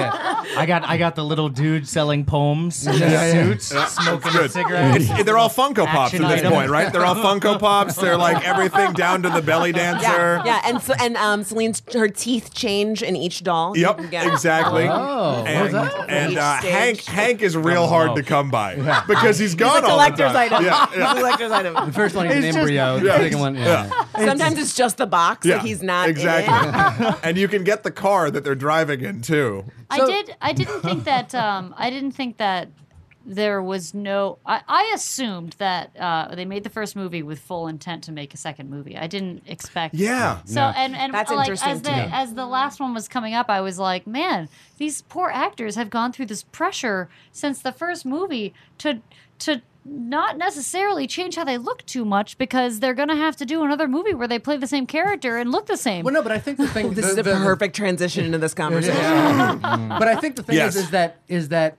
the the process for these movies isn't like, oh, we've got a grand They have design to for like this. prosthetics. They're, they're more they're more like, hey, let's Ethan go got a back nose let's job, let's go we're back gonna ten have to years from fix now and figure out what, what it is we what what it is we want to say about these characters. And the I think the interesting dynamic is um, Ethan Hawke and Julie Delpy are about five to ten years younger than Richard Linklater. So he basically he's the architect of like this mi- of what it's like to live in that period, and they're the ones that are kind of filling it with like the content that makes it work. Um, there, there, there was another thing as well, which is that they both these uh, characters appeared in Waking Life. Um, so What? there was. i- i- Have you seen Waking Life? His sort of dream narrative movie. No. Yeah, I, I've seen it, but I mean, it, I, like a dream. It just, it's gone. Wait, Yeah. both of these it's like characters. not about. and It's like not. It's just a Yeah. bunch of conversations, Just a bunch it's of people all rambling. animated. Yeah, it's a lot. It's a lot like Slacker, but it's a rotoscoped movie. Is it the Animatrix of the Before trilogy? Is that what you're telling me? It pretty much is. Yeah, it's just a bunch of like weird. you know, he's made like trippy two or three uh, uh, people uh, talking rotoscoped with movies. weird, like yeah, with animations. he's on he's done of it. Scanner he's- Darkly. Yeah, Scanner Darkly as well. Um, It's but, but and, and and and these two characters appear in that film, and it was kind of the the At what testing. gr- point? They're well, I mean, do you want to? I, I can't remember the taxonomy of exactly how Waking Life works. But No, no, not, not in the film. I mean, in the characters. I don't give a shit about that movie. I'm talking about the characters. When do we see, like, at what point in their lives do we see this scene in this in this film? So they're in bed together, basically just having a conversation, and it's I mean, Between the first and the, uh, the second and the third? I think you're MCUing it a little too much I'm going to It's- MCU everything into the fucking ground. yeah, yeah. There's got to be canon here. No, Yeah. no. It's just it's just a scene with these two uh, with these two characters. Okay, but and doesn't then two years where it later, they, they decided to make a movie about it, and I, that's what I think Oh, is beautiful. I'm sorry. This is before everything. This is no. This is before. It's between before one. sunrise and Yeah. before sunset. So, Oh, okay, But it's so- not like. got but, you. but here's the thing, and if you try to look at it like that, and before sunset, they hadn't seen each other for ten years. So like it Oh, doesn't. so it's it after. It's after before sun. I'm going to timeline this. It's Yeah. probably it's between the second and the third one that that takes place. Yeah, no, you're not going to get anywhere No, with this. Yeah. because it came out when I was in high school, so Yeah. it, it came out in like two, Waking Life came out in Yeah. like 2000. I, I guess my point there is is that is that I feel what I love about this is that it's it's the the films are entirely about where these people are at their lives, and they're gonna just construct where they are at their lives. Well, that's It's why not- I cared. Mm-hmm. Okay, listen, this Yeah. is the superficial part. Yeah, here we go. Here we go. I thought Julie, I liked that Ethan made a commentary on how thin she was in the second one because that's the first thing. I was like, whoa, she mm. got really thin. Like her whole face was different. But I thought she looked great. I thought Ethan looked so busted in the second one. I was like, he looked he looked so rough. always looked a little. Ethan Hawke always looks a little bit like he's got like like a, a bucket of chalk thrown on. Yeah. him. like, just a little bit. I was like, Busted- did you know you were shooting a movie son? Like, Busted is kind of his brand, I guess so. It Prince worked of in the Busted. third. It Yeah, worked in the well, in the third. th- but in the third, I felt like he looked a little bit. I mean, I think in the second one, he looked gaunt a little bit, Yeah. and Yeah. then like Yeah. in the third, I thought, Oh, and he went to the airport in that fucking vintage tee. I was like, God, you're a father. That is a, you're a father. You're a Wear father. button-up. Collar. You're a father holidaying in Greece. You don't give a fuck about anything. Oh, Trust Yes. me. Well, Uh, and he does. His character is a little immature. You, you Yeah, learn he's that. got the long hair. yeah. I yes, thought- he's a dude, bro, the whole Yeah. series. Whole. But Yeah. that's I, I think that's what what attracts her to him. And but also what like uh, really irritates her about him because now they're 40 and he's still And the he's same. still that. Yeah, he's still the same guy. So that's why that argument kind of I I'm I, I don't know whose side I'm on, but I believe her side as well. Like I believe everything she's saying, and I, be, I believe I believe they both believe what they're saying. Yeah. Oh, yeah. They, in their own mind, they are hundred percent correct. uh, wait, Shivali, who in, in what which films were the the characters the most attractive in your in your mind's Uh, eye? S- Celine definitely in the second film. I mean, she looked she She looked looked amazing. beautiful. Yeah, yeah. The jeans, that great. top with the Oh, you, you know the black, Her the- style was, like, very everything. cute. Yeah, yeah, yeah. Her- Yeah. She looked beautiful. she was I very, think she looked about- great, all three of them. Yeah. She did actually. You're right. She absolutely did. What She- about aged very what about. Mr. Hawke? I just don't like the way. That's what I'm talking about. He looks like he needs a shower. yeah, my first note is Hawke hasn't washed his hair have, since the Yeah. second movie. Yeah, they even say that in the films. She she rags on him for his greasy hair. she at some point. does. It's, she and, and it's again, it's it's interesting to watch these kind of in context now, like now having seen them and kind of going back to that first one and seeing how baby faced they both were and how mm-hmm. young they were and mm-hmm. like and how like Which is ten years of It's fun smoking see hasn't that. like you know hasn't kicked in yet, you know. But in the second film, it's it's like they've it feels like they've aged much much more, and I think that's what's actually kind of beautiful and works about the movie is that you come back to these characters and it's like where have they been? What have they been doing for this long period of time that Right. we haven't really there's, seen? a, there's kind of I almost got the sense that there was a, a fourth movie written at one point that we don't see. There could be. because she talks. They talk so much about uh, the birth of the twins and the pregnancy and how dangerous hard it it was, was. and how she almost died. And you know they were in New York. She had to move back to Paris for it. And I just I wonder if that was initially supposed to be another movie. It could have been. possibly i i think so so for the the thing i had said beforehand about how the uh, the argument in the car felt like something that was familiar because we were invested in the characters and we sort of figured that that's something because we can all relate to that type of argument the thing about the difficult childbirth i feel like was supposed to be a moment of like revelation and sort of help you key in to sort of everything that's been actually going on and I don't think it works as well as the seed planting of the idea that he's sort of, uh, you know, sideline pressuring her to move to the United States. No, but that's more I thought that moment was two her. I thought the moment was her revealing that he possibly cheated because as soon as he said that, Pat and I went, "Oh, that's why she's been acting like this the whole time. She's been thinking about him cheating this whole time. yeah. That's what all of this is because she's doing that impression when they're at dinner Yeah, and she's, she's like, do- uh, yeah, yeah. and then you're like, No. oh, she's talking about Yeah, whoever she's he slept with. That makes sense. I'm sorry. Uh, I, I think I might have misspoke. I'm talking about when she brings up how difficult the childbirth was, like physically, like how she almost died. Right, right. No, I know. I'm, I hear you. I'm just saying that like that moment for me Gotcha. was the the, re- tie. that reveal of like the the possible Yeah. Yeah. cheating.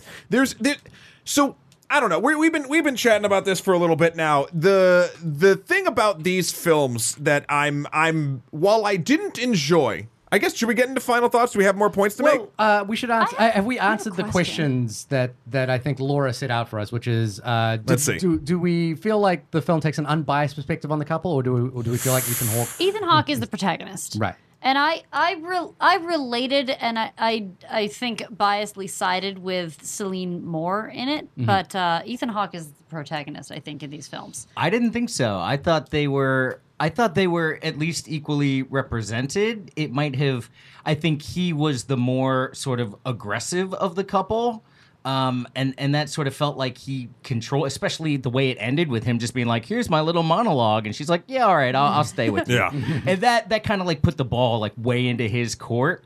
But I think it was designed, and I felt that it was uh, an equal representation of both of them. I thought it was equal in the first one. I think in the second one, he was definitely the protagonist because he was kind of like the catalyst for them reconnecting, and it was really about you know his sense of ur- sense of urgency to leave in the book and all that stuff. Um, yeah, and then I think in the second one, it was also about him, you know, like wrestling with his parenting abilities and the possibility of mo- moving to Chicago. So I think it turned into his story. yeah. Yeah. I, I, I mean, how do you feel, Shivali? Yeah, I, I think the focus was more on him. Yeah. I do, yeah. I, I guess my feeling, yeah, I, I think you know Richard Linklater and Ethan Hawke have a stronger, like they've made more movies together, kind of thing, and they they're always kind of coming back. Um, I I I though feel that um, that it really depends on who you're interested in. That's that's what I kind of like about the movies is that like the first time I watched it, I was really interested in his character. You know, the first time I watched Before Midnight, I was really interested in his character. The second time I watched, it, I was really interested in her character and what she was doing. So it kind know. of I it- was much more interested in Celine the whole time, but I feel Yeah. like the protagonist is Ethan Hawke. okay. We didn't know much about her, really. I mean, we knew she had mm-hmm. some sort of career career and We doing did something really tits though. That's what. I was saying. Second, third, So- third oh one. I was God, like, really oh, she's intimate. real. So she a real person. Well, that's that's that's the thing. Even in the second one, we're watching him be crazy successful at a book reading, and we don't know anything about her. And then she just I don't know. shows that up book reading there. didn't seem that successful to me. There's it a seemed small like it was book a very reading small in, bookstore. in France. And Yeah. I did like that she was like, Yeah. "That's my favorite bookstore." And I I'm just sorry, saw you on a first flyer book when I deal, was you are there. not going on a book tour across, like, uh, you're not leaving the country. You're not Yeah. doing Barnes and Nobles. No. You're, you're doing like the little. I gotta say, the writers on writers thing, it just does bother me. I The- do- It's it's it's because it's not realistic. No, and and it reminds me. This is a tangent, but there was a, a friend of mine who wrote a, a, a story in college. You know, we all have friend, friends who made films in college. Uh, we we made films in made films in college. college, yeah. Um, and, and they're all this bad as I'm going to describe. But it was about a poet whose poetry eventually saved the world. Nice. And I was like, uh, and, and obviously that's the extreme of this, what we're talking about. But every time I see a story about a writer writing and how the writing is important and and, and seeing, Fran, the, the, the gleam in that woman's eyes in the hotel that you brought up, Yeah. like this fucking zombie It's face. like it's like the Carrie Bradshaw effect. She's like, I'm a journalist and I have this big apartment. and I only write one column a week, and everybody knows who I am. I'm on the side of a bus. It's like, bitch, that's not what being a journalist is like. Hey, She's she a bitch- works for Vogue from season three on. Yeah, okay. She works for Vogue. I know people Still in that work college. at Vogue Still and they in all have roommates. Everyone should listen what I into everyone should listen into Speaking of Carrie, our sister podcast. Oh, sister the podcast. Speaking of That is Carrie, not that a is joke. right. I don't know the Toss out to them. She's Check it out. definitely not Oh, my okay. roommate. Elise, Jamie's roommate, so But co-host I'm of just Speaking of saying, Carrie. it, it does have that quality of like, here's an idealized version of what it is to be a writer. You write a book and it's super successful, and then you go on this big tour, and Yeah. there's a journalist at your book signing sitting there being like, hey, I have a question. Well, what's your next book? And being like, uh, well, you, you got They any cared ideas? way you too got, any- much. You got another idea about another book? And you're like, no, I do. I'm going to tell you about my next book. Like, what? Get out of here. It doesn't I, work you that know, way. I guess the only thing is I never got the impression he was that successful a writer. But no, so here's the I've deal. never- There's I've never not got like the throngs Point, of like, people. He's, he's going on a tour It's to not- Paris. Yeah. Like, it's not like the thing I is described. something. Yeah. It's not like the thing I described about the, the poetry that saves the world, but everyone. So it's a small bookstore for those of you who haven't seen it. If you get to that point, it's a small bookstore. There's maybe like 12 people, 15 people in the audience. Celine being one of them. Eventually, you sort of see that. But every one of them has this doe-eyed, like looking like they Yeah, just they're found like- fucking Santa like Claus. Well, and then they also have like- the thing. They have the thing of like people coming in off the street, like, uh, um, oh my god, is that who I think it is? Like people are like walking in off the street to like see like this book signing. yeah. So so so th- anyway, I, I don't. I, I'm trying to think of how we even got to this this point Okay, of so the the, the question was: Is, is Ethan Hawke's character? oh, I think we've he kind of answered- hundred percent is the protagonist. I, I, I agree. I, I think you can you can watch it in any way. I think it's kind of fairly balanced, as Patrick was saying. I think as the first film, the first film is very balanced. Yes. Yes. Uh, and the, and then I think it skews more. Um, her second question was: Is interesting use of the concept of a trilogy to tell a story. Uh, how did you, we've kind of touched on the? Uh, she asked if, if we have any other suggestions for new takes. I'll give her a list uh, of, of, of you know. This is not the first time uh, a filmmaker has taken uh, a single actor or you know and and done it over a couple of films. Is obviously in modern you know we've got the the franchise building, but, Sure. but, the, but this idea has kind of been around for a little while. There's uh, uh, a fantastic uh, trilogy of films called the Apu trilogy by uh, Satyajit Ray, uh, which looks at the same character at three different points of his life. Um, and then, you know, like Julie Delpy is also part of a, another trilogy of film by Krzysztof Kieślowski called Red, White, and Blue, which features, you know, themes across three different movies. Um, what did you guys think about the fact, you know, the, the idea that it was a trilogy and that, that they they added up to something? Or As- did they? As a person seeing it at a time where I could watch them all in the span of a month, Yeah. I loved it. Yeah. I thought it was great, but I don't know that I would have felt the same having watched the first movie and then eight years later been like, oh, there's another one? Yeah. I, mean, I guess I got a Sunday off, and then uh, like I don't know that it would have followed through for me. I but think, yeah, okay. But I, I think if it, the, you know, for the small percentage of people hitting it at the right time, that's fantastic. That's amazing. That's beautiful. yeah. I don't think it added up to anything. I, I, I mean, Oh, that's no. right. I forgot, Pat. It You was hated like these. no, it was just, it was just I'm not I'm not just. It felt like a just thing trying to hate hanging it. over our heads. We're like, we have two more. of Just the these to sword of fucking midnight just It was over true. It your was like, head. when are we gonna squeeze these movies in? Are you home this night? No, I'm not home that night. Okay, are you gonna be here this? we had a little of that. I would have loved a split screen of my brain and you guys watching it because I was like, I have to write notes Eh. and tears. come. I was so happy. I just, I'm so emotional. And then like you guys being like, fuck you. no, I was taking like smoke breaks and being like, no, no, leave it running, leave it running. I'll come back. No, I just didn't think it. It was like three slices of life, right, from the same couple's time together, and that's cool. And they represented very different places in their lives. I get that. I can even appreciate that. But at but then, but but like then the life just kind of continues on. There's not really any sort of like significant theme that makes them add up to something for me. Just like, okay, here they were then, here they were then, and then here they are now. Things aren't going great.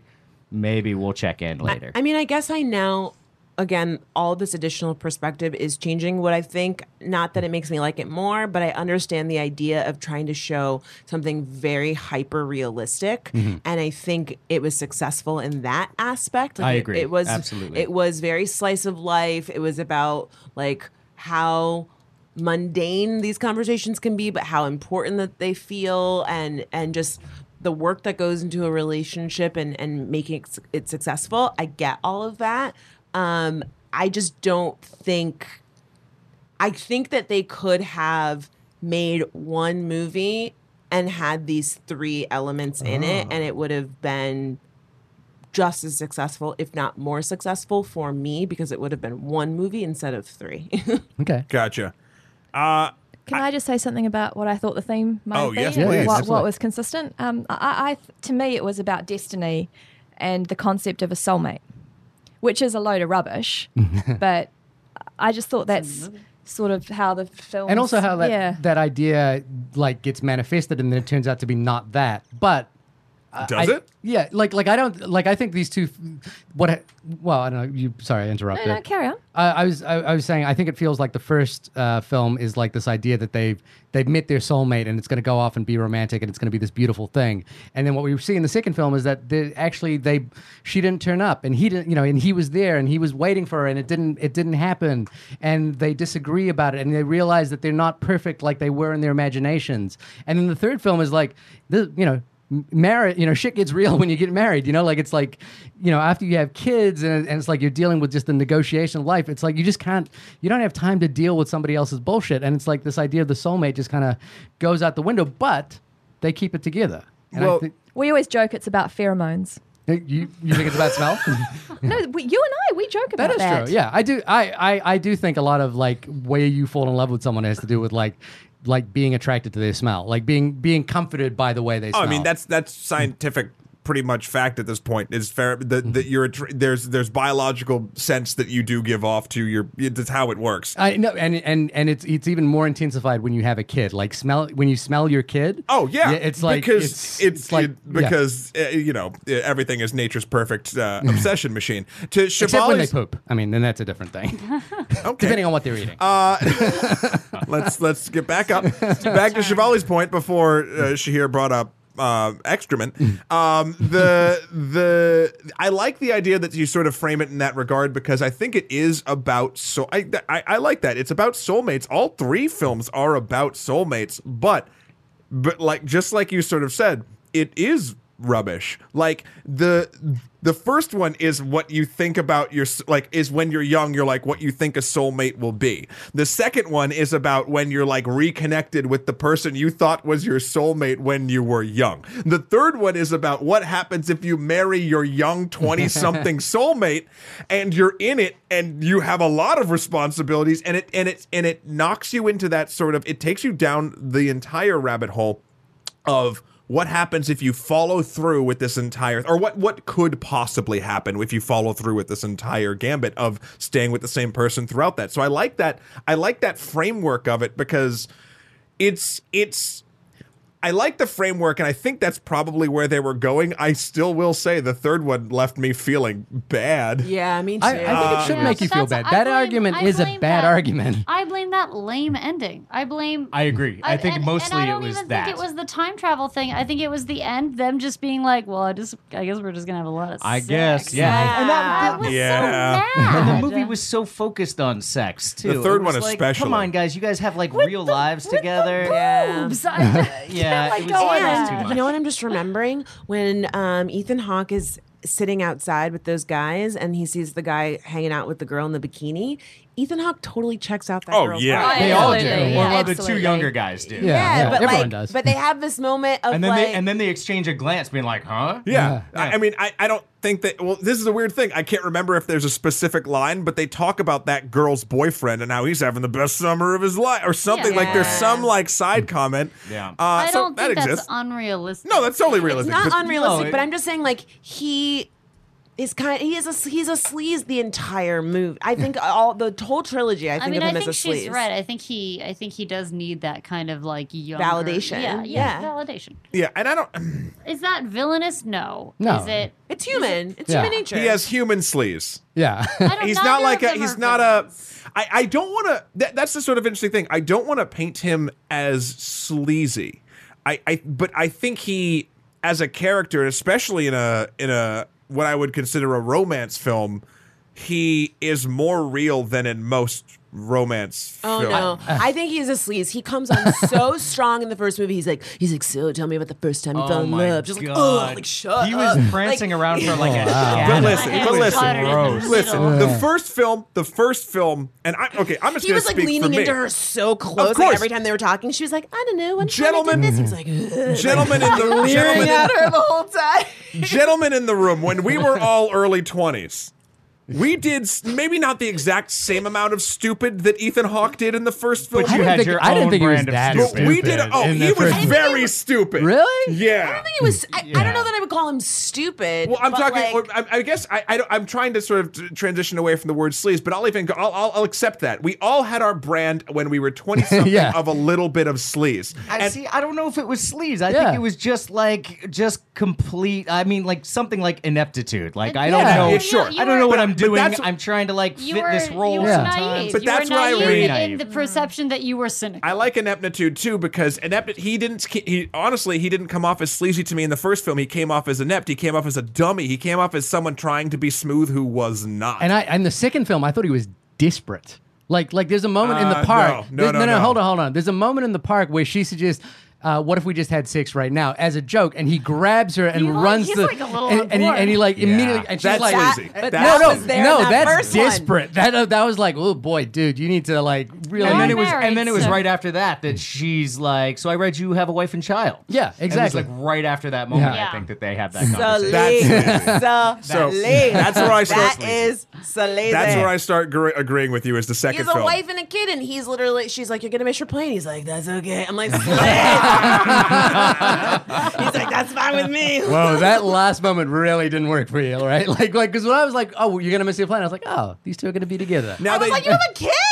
you do, Go home. Yeah, you do. Yeah. You're gonna miss your family. I liked I liked the second film a lot, but I, I couldn't shake that idea at the end that like, what's that phone call going to be? What do Right, you, what there do you are- say at the end? there And are other people that, in this like, relationship that we don't see, right? In the third mm. movie, Now- not only hates him, but is. Uh, possibly abusive alcoholic, and like how much of that is because Is because he was decided like, to not don't- come home. I don't feel love. There's no laughter, and she was on board. Like how you know? Yeah, there's there is a definite thing where the film does. And this is a good job to the filmmaker, but it does the thing where it it twists the situation to the point where you are even because you only see Ethan Hawke's perspective. You Mm-hmm. only see that perspective of. Now, granted, she could be just as bad as She as could. is Ethan Hawke is suggesting. However, She could have become an alcoholic because she got knocked up by some sleazy dude Yep. who then went off and then um, wrote a book about some other chick that he fucked in a park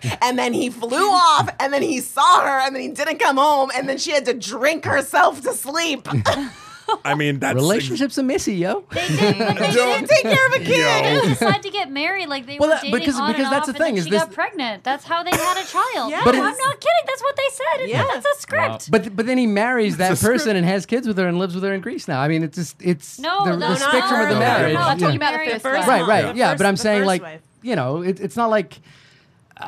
I'm not defending him. I'm just saying that the that the the whole point is the relationship is not idyllic. It's it's messy. It's you know like they have attachments when they come back, which are the stakes that are that you know she's I got a think the trope of- boyfriend. A, a big Yeah. trope of the sec, the third movie is that you know Yeah. you don't you don't just leave life behind. Yeah, exactly. So they they it's messy, you know. And I think if you, uh, I think the thing that I think is is great about it as well, if you th- think about these as romantic films, they're the most realistic romantic films I think I've probably ever seen. But then you could get into the conversation of is romance realistic, or is it something that uh, people build with each other in their mind? Like there's Jamie, tell us what you think Yeah. about that. Ooh, that is deep. I can't. But Uh, I will say, after relating in different ways to the first and second film, in anticipation of the third film, which we had to wait longer We to did. We- watch. we- I think we because of spent- you were borrowing scheduling. out. Yeah, because we're borrowing your I copies. was a little bit scared because I was like, "Fuck, stuff's Wow, y'all are old school. You borrowed where I a we copy borrowed, of the we movie. borrowed oh yeah, DVDs. They're on my they're on my cabinet back. there. Wow. But I was like, I'm gonna see things in this that future me would probably relate to based on the past two movies, but I won't know. And now I'm a little terrified because there was a lot of shouting and yelling and real bleak stuff. I stuff. spoiled don't- the third one for Pat. I don't know. Yeah, I know. the single bit of mystery that I had in this trilogy. I trilogy. just IMDb'd it. I was like, did you know they get they get married in the next one? Pat I, was know. like, Fran. like, mother. Well, it's like the first five minutes. Three. You know, it'd be weird if in the third movie they were like, That "Oh, was what are you in doing? outer Yeah. space. What Yeah. are you doing? That in was this the- TJ Maxx?" the only little light bulb moment that I had to look forward to. Part three, they got out of like the cryo and she tubes. took it right from me. anyway, I wanted to I wanted to address what you said, Matt. Hmm. I think if you have two people who are feeling romance together, then it's real. It is a real thing, And that's my question. it's a social thing, and that exists. I think it exists in of I'm going to say it's it might be in people's minds, but in the sense that it's in their minds and they're sharing it, then that's their reality. hundred percent, because the only things that are actually real are what we can perceive. But my question Oh my god, to you guys, we are having the back- deep conversations We that are. happen in so, this. like, Oh my what if like we're all I all feel like, like we should be walking through a park right we now. You guys we should be holding hands. But here's the, here's the deal. Here's the deal. My question I'll is, film it Can, can yeah, you will, you creep. Uh, from the bushes. Can nice touch. can you experience ro- like i- is romance something that can only be truly experienced with as a connection of two people or can like like because at the what I'm trying to get to is like if a single person is sort of a hopeless romantic they're either creepy or a fool but if you're if you're romantic with well, a person those are two very uh, But- but on one about- side of that coin. but think about but think about the way it sort of works out yeah, if, if, it, if it's not reciprocated, That's my then point. yeah, you're a So- creep. or a, or a fool like you can be not creepy but you could be foolish in your in Right. your in your in your Anytime lust for that. anyone has ever said, "I'm a hopeless romantic," I'm like, uh, "Don't." I, I like Shivali. I think if if our if neither of us were into the other person, then then the conversations we had when we hooked up. We were, would- we're we're both hopeless romantics. and and if, if one of us wasn't, it would have just been then one of us would have been a creep. But if but, Yeah. but to Patrick's point, that was actually very it's- deep. That's it's, I mean, think about it this way: like if you're into the person who's like making overtures towards you, then it is romantic. That's right? what I'm saying. Like, But So that's- it's not but that's what I'm saying. Yeah, if it's That's not good recip- point. Yeah. reciprocated, either Yeah. you're like you said, you're being foolish or you're being creepy because mm-hmm. either you are the guy who is like following the girl in the red hoodie, or you know what I mean, like you're tracking her. That is one way to- movements. that is I don't- one you're- way to I look don't at it. think This is You're true. bush. You're like, I think I'm gonna write a movie about that girl. She's like- like, oh I my don't- god, who's that She's guy? like, oh. that tall Indian is following me. this is definitely being. this. is being the long con. Guys, I'm going. I'm going to a bar, and if I, you don't, if I don't come home, there's a tall Indian dude that you should be looking for. Oh that's God. that's your brand Shahir. Yeah, that's, it Yeah, So yeah, But on the But luckily- note, have you guys seen The Greatest? Because The there's a Yeah, the the one where she um the, the partner sad. dies, It's right? very yeah. sad. Uh, yeah, Spoiler. Well, It's in the so- trailer. No, it's in the and also like the first five seconds Yeah. of the movie. it's fine. I'm probably not gonna see Yeah. it. It's, this, uh, it's this uh Pierce this family. Brosnan's in it, Pierce right? Brosnan and Susan Sarandon are the parents. And who's the daughter? they're- It's, um, it's M- Mulligan. Carey yeah, Mulligan. Mulligan, yeah. Uh, it's this uh, it's this family. Their son dies in a car accident. You Mm. come into the movie and they're mourning his loss. It's it's hard. It's awful. He's like 16 uh, or 18 or so. He's, he's a teenager. Um, and then this girl shows up essentially on their doorstep and she's pregnant with his child.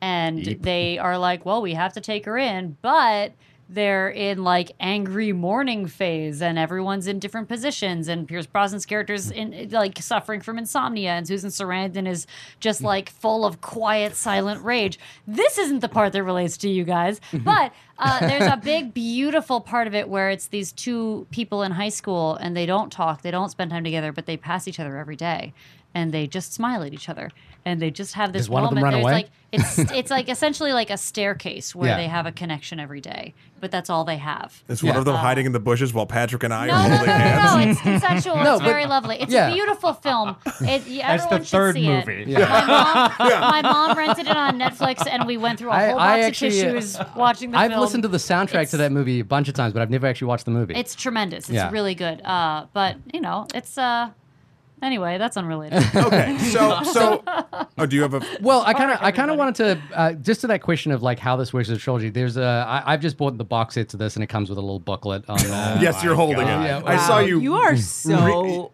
real deal. yeah, I'm real deal when it comes to this. So this is written by Have you ever Dennis taught a class? Um, Oh, I he's mean, been a professor. I know that was. A I'm sorry. That was Yes! Yeah. That was that was, a, that was a deep cut. Yeah. Friend, that's like your cut. third burn this episode. but it's, I'm, I'm impressed so that you good. missed it, which is kind of what's great about it. I know. Sean, you didn't even like. You Yeah, didn't I was like, you were like, whatever. that's She I joke. was No. trying to have my co-host back for only a moment, and then I just abandoned him. But I, I like this. Uh, I like this little paragraph. This is written by Dennis Lim, who's the uh, programmer at the Film Center of the Lincoln, uh, the Film Society of the Lincoln Center. He said, "Each film is a window onto a stage of life, sharply attuned to the possibilities and disappointments of one's twenties, thirties, and forties. Taken together, they have come to. Uh, they have become something much larger and more radical, an ongoing collective experiment in embodying the passage of time. Watching them entails a very particular form of viewer participation, as Celine and Jesse, as, as Celine and Jesse openly wrestle with the transience of love, the deceptions of time, and the specter of mortality. We are obliged to do so as well in ways that relate to our own lives. So I think that was. I, I think. That, oh, Patrick's shaking his head. Oh, on this I'm one. sorry. I'm sorry. I, I yes, we are obliged to do that. But you don't have you to a watch podcast. a movie to be obliged to consider your mortality, where you are in life, and your relationships. Like that happens anyway. That I'm is just saying. that is a- but, but we gave credit to the films for giving that to us. Right. Nice. I mean, you might not get that when a Transformers movie. You know, I'm just saying. I mean, some- I haven't seen the last night, so maybe it's in there. so I think. I mean, I felt a lot of tender vulnerability in Michael Bay's series. I'm kidding. Never. Yeah, especially when Bumblebee pees on someone. It's it's the best. Um, I yeah. So I, I guess you know to kind of round out our final thoughts on the film. Uh, I I mean, does did the kind of did it allow you to reflect on your own life in some way? I think it. I think it. No, I don't think it did. I think I think I reflect on my life as a person consistently anyway. I mean, like I'm a very reflective person. I imagine you in the mirror every morning saying, "You're going to do have a great day today." No, I don't do that. I don't pep talk myself, but I do like like That's not reflection. digest. It is. There's a Literal reflection. reflection. again, Um, joke. yeah. I don't know. I don't know. Hugh. but yeah, no, I, I mean, I tend to be that type of person anyway. I'm fairly introspective. I like consider the things that happen. I'm somewhat romantic in my assessment of life and how I live it. And this is like watching somebody else do that and being like, wow, I could, I could have actually spent that time doing it myself. Do you empathize As- with any other media though? Like, is is film just not the thing for you? Like, do you feel this way if you've read another Oh no, book no, or another film. film? I, I feel strongly. I I, cry, I cried and it, during the last Rambo when he returned home. You really did. I was Ram- That's a great Tears. credit sequence when he's just walking down the thing towards the farmhouse. I, I that- catch what you're throwing. I'm just But was that I- the last movie you cried at? No, no, no, no, no. Like, I mean, like, I have a long history of crying at movies, beginning with The Land Before Time. yeah.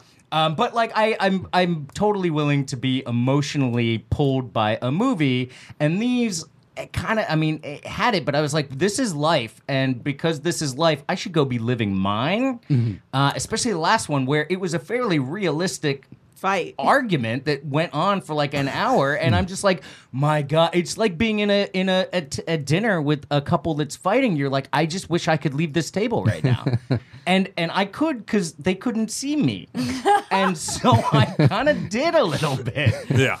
um anyway that's how i feel about these movies All right. go live your own life don't watch somebody else live theirs Wow. Um, yeah, I mean, I'm one foot in, one, one foot out. I mean, I think, again, the perspective that I have, like from this conversation, I I appreciate like the attempt that was made.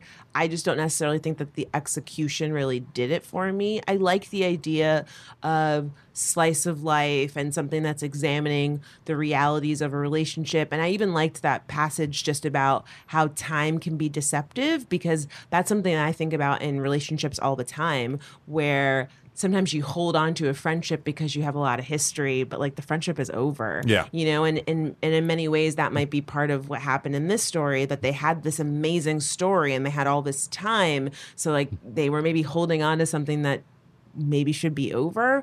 So I think that that's interesting. I just don't necessarily feel like it did the best job of presenting it in a way that was exciting and uh kept my attention. Uh, so yeah, I'm kind of like lukewarm on it. I didn't hate, hate. I mean, I, I I left hating it, and now I'm kind of like ambivalent. We brought you to ambivalence. Yeah. That's great. Yeah. Yeah. We raised the meter. Shivali? So I, I I like the films. I liked them more as I watch them. Um, don't watch them when you're sleepy because you probably will fall asleep. and I think it's nice to watch them over a couple of weeks. So take you know take from them what you can. All right. Jamie? Um, as as much as I related and and felt in the first two films, because I'm the one who feels. You are the one who feels. Uh, I think ultimately, even though I didn't like the ultimate ending, the third film said the most to me because it was, uh, again, a realistic way of, but but uh, a more narrative structure of uh, an argument and two people's perspective. I learned the most watching the third film. It's the, the ghost of Christmas future. No, no, no. But uh, you know, as as it was happening, and I think uh, our conversation even amplifies it. The the antagonistic perspective of Celine uh, became suddenly validated as as uh, this one person's perspective and nature sort of comes to light, and while they're having this argument, um, there were still realistic parts of it that I loved. I loved that their argument had ups and downs. I loved that she kind of. uh, I loved this. She realized during the conversation that she had never completely recovered emotionally from the pregnancy and the birth. But then they didn't really follow up on that. and I- Yeah. uh, that bothered me. I really wanted to hear more about that.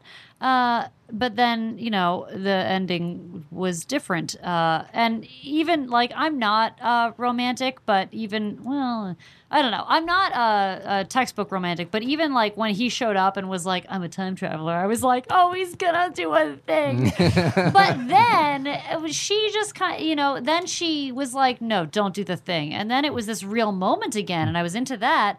But then it stopped being. I don't know. I'm I'm on a tangent. I'm sorry about that. I don't know. I liked I liked these movies very much to watch them. Did I learn a lot from the first two? No. Was it a tremendous exercise in uh, memory and empathy? Yes. Uh, is it really fun to see how your hair changes when you're older? yeah. So fun. So fun, you guys. Nine, also, the 90s fashion, just like, oh, on point. I'm done talking. I'm done Okay. talking. Oh no! Wait, I want one more thing. it's not related to anything we've talked about, but I just want to. I want to plant a seed. Uh, when they're in the car, Ethan Hawke is criticizing her boss, who she's considering to go take a different job for, and he's like, "It's just you know, uh, all I see is that in that guy is ambition, and he says it as a bad sign. He doesn't like it." And then they're sitting around the dinner table, and this uh, they're at this dinner table in Greece because this uh, man has invited uh, Ethan and his family. His name's not Ethan; it's Jesse. Uh, Jesse and his family to come uh, stay with them, and they're talking about his writing. And he says, "You know, your writing is just so ambitious." And it's So he's just brought lying up there. sleaze. I just I don't think it's a sleaze moment, but I, I it's hypocritical. It's complex. There's a lot of this movie that's just like human complex in ways that don't necessarily conclude, and I like that about it. Uh, and I like that moment, and everyone should just think about that moment. All right. The end. Do you want to go? Or do you want me to go? We should I'll- wrap I'll- it up. I'll uh, I'll jump in here just quickly. Uh, I I do love these songs. I, I I love them unabashedly. I love them for all the reasons you mentioned that they are romantic, but they're complicated. They're messy. Things are things don't work out. Things things uh, things get very very ugly. Um, and and I think that is a sort of uh, a beautiful testament to how committed everyone working on these films were to like present something that's real. That you know that that is a snapshot of a moment that actually feels um, like it has tangible value to and, and relates to the way real people communicate with each other. I think, uh, you know, like I- I, don't think this is a teaching tool for our marriage or anything like that, but I think it's it's a for me like I watch and I reflect on things that you know things that I do and you know things that the way that I that I respond to to, to dilemmas we have in our lives and, and and problems that we encounter. So I, I I think it's a beautiful testament to that. I think it's a beautiful sustained testament. The idea of coming back to these characters and they're not doing it because they're you know like like out of ideas or they're not doing it because they're like um, trying to make money on it. They're doing it because they're like, where are these people? Like, I kind of want to know where these people are at this moment, and and how is that interesting? And I I think that's compelling and dynamic. Um, I love this. Uh, Guillermo del Toro was uh, quoted on on Twitter recently, and, and his quote was, "What you know, I think someone asked him what his favorite superhero trilogy of all time was, and he said the Before Sunrise, Before Sunset, Before Midnight. He says it's harder to live for someone than it is to die for them, and I thought that was a beautiful uh, a beautiful summation of that idea of what these films are. They are supposed to be reflective of real life. They are supposed to be uh, authentic to your everyday experience.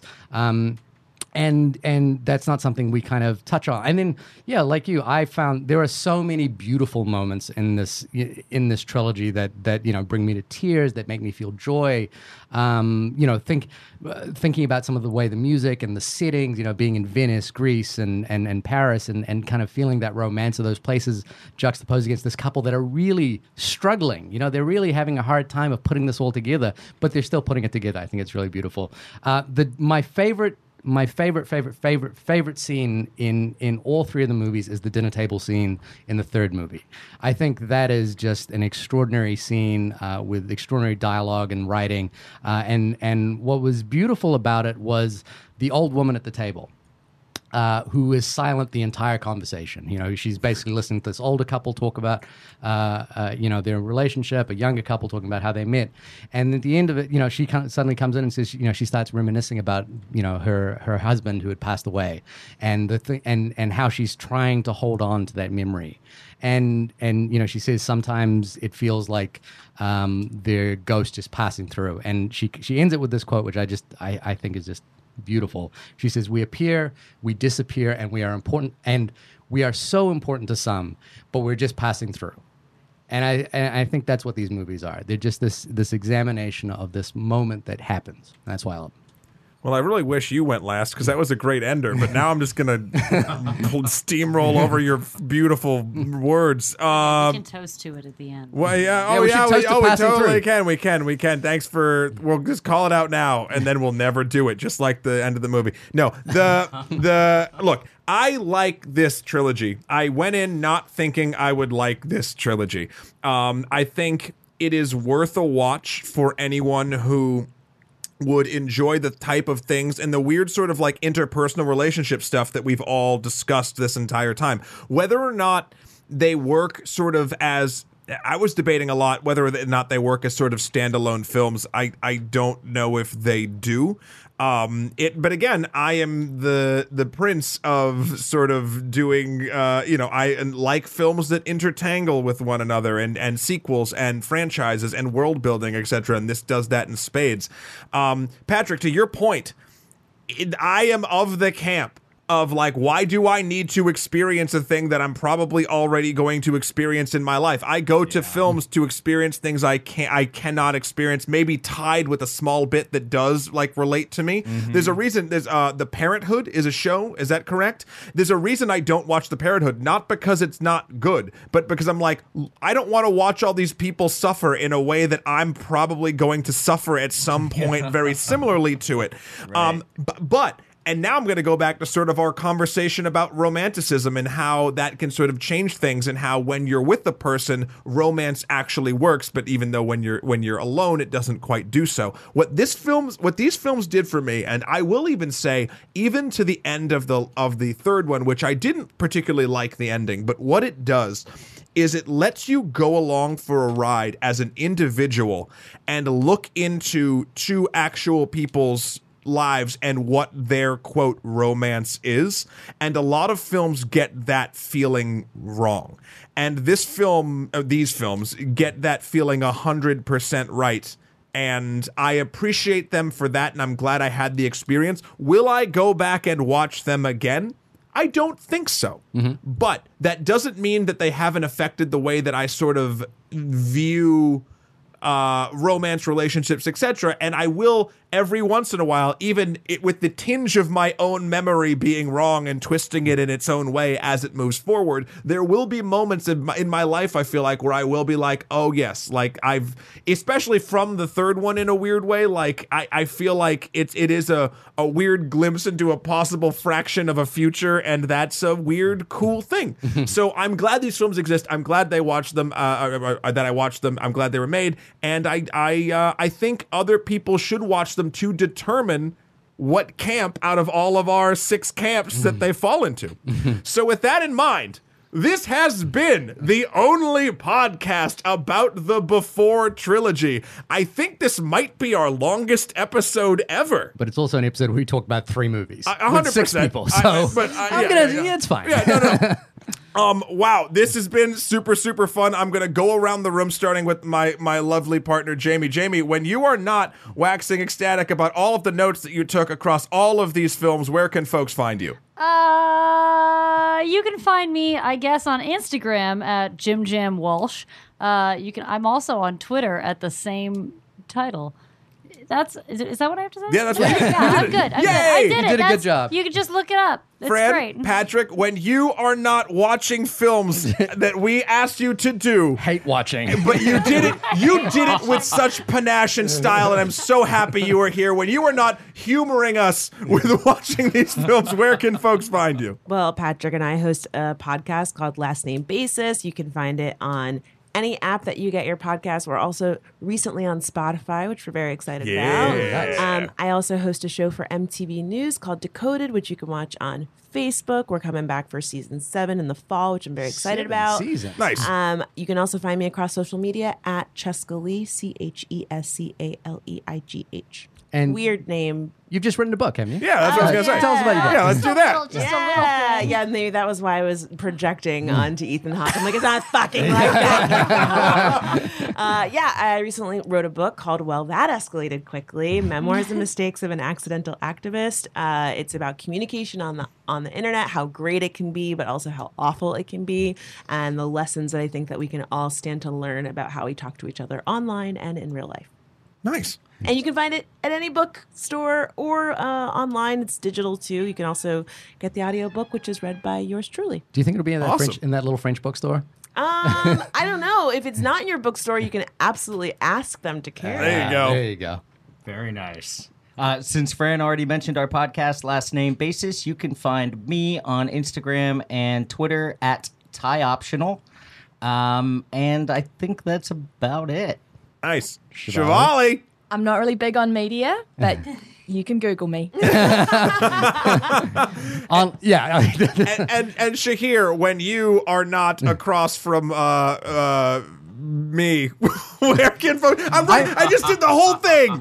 You- wh- Where are people looking for you? I'm never not across from you. That's That's fair. that's, pretty much what we do. Um, you can find me at shahirdaud.com. That's S H A H I R D A U D.com. Matt, when you are. I, is the thing you do eulogizing the end of a podcast? It's not. It's soliloquying, monologuing. I kind of like You're eulogizing. eulogizing the passing of time of this podcast. Uh, where can people find your time capsule of life? When you're not reflecting on the end of a listening experience, you can find me at M-A-T-T-H-E-W-K-R-O-L.com for my life and works. Also, Skeletor for the number four P-R-E-Z on Instagram or Emperor MSK on Twitter. Also, check out Extra Credits. I'm narrating some crazy stuff on there. We got some stuff about the flu pandemic. We're doing some history of VR coming up. It's gonna be dope. Lit. I'm what? Sorry, I was going to be lit. No, I'm, Is just, it- I'm still it can't eighth be grade. both lit and dope. Everybody, Fran, Patrick, Shivali, Jamie, thank you so much for coming and doing this. Thank in you for having us. Yeah, thank in you. this sweltering in this sweltering room. Zoe, thanks for being quiet for most of it, my cat, and uh, we'll see you next week. when Well, we to passing through. to passing Oh, through. do we have to make the pass- clink noise? Let's Yeah. make the Everyone clink noise. a Clink noise. passing Make a through. clink Clank, noise. clank, clank, clank, clank, clank, clank, Clink. Are we through? Did we pass it like a kid, like a kidney stone? You ruined it. You ruined it, man. You ruined it.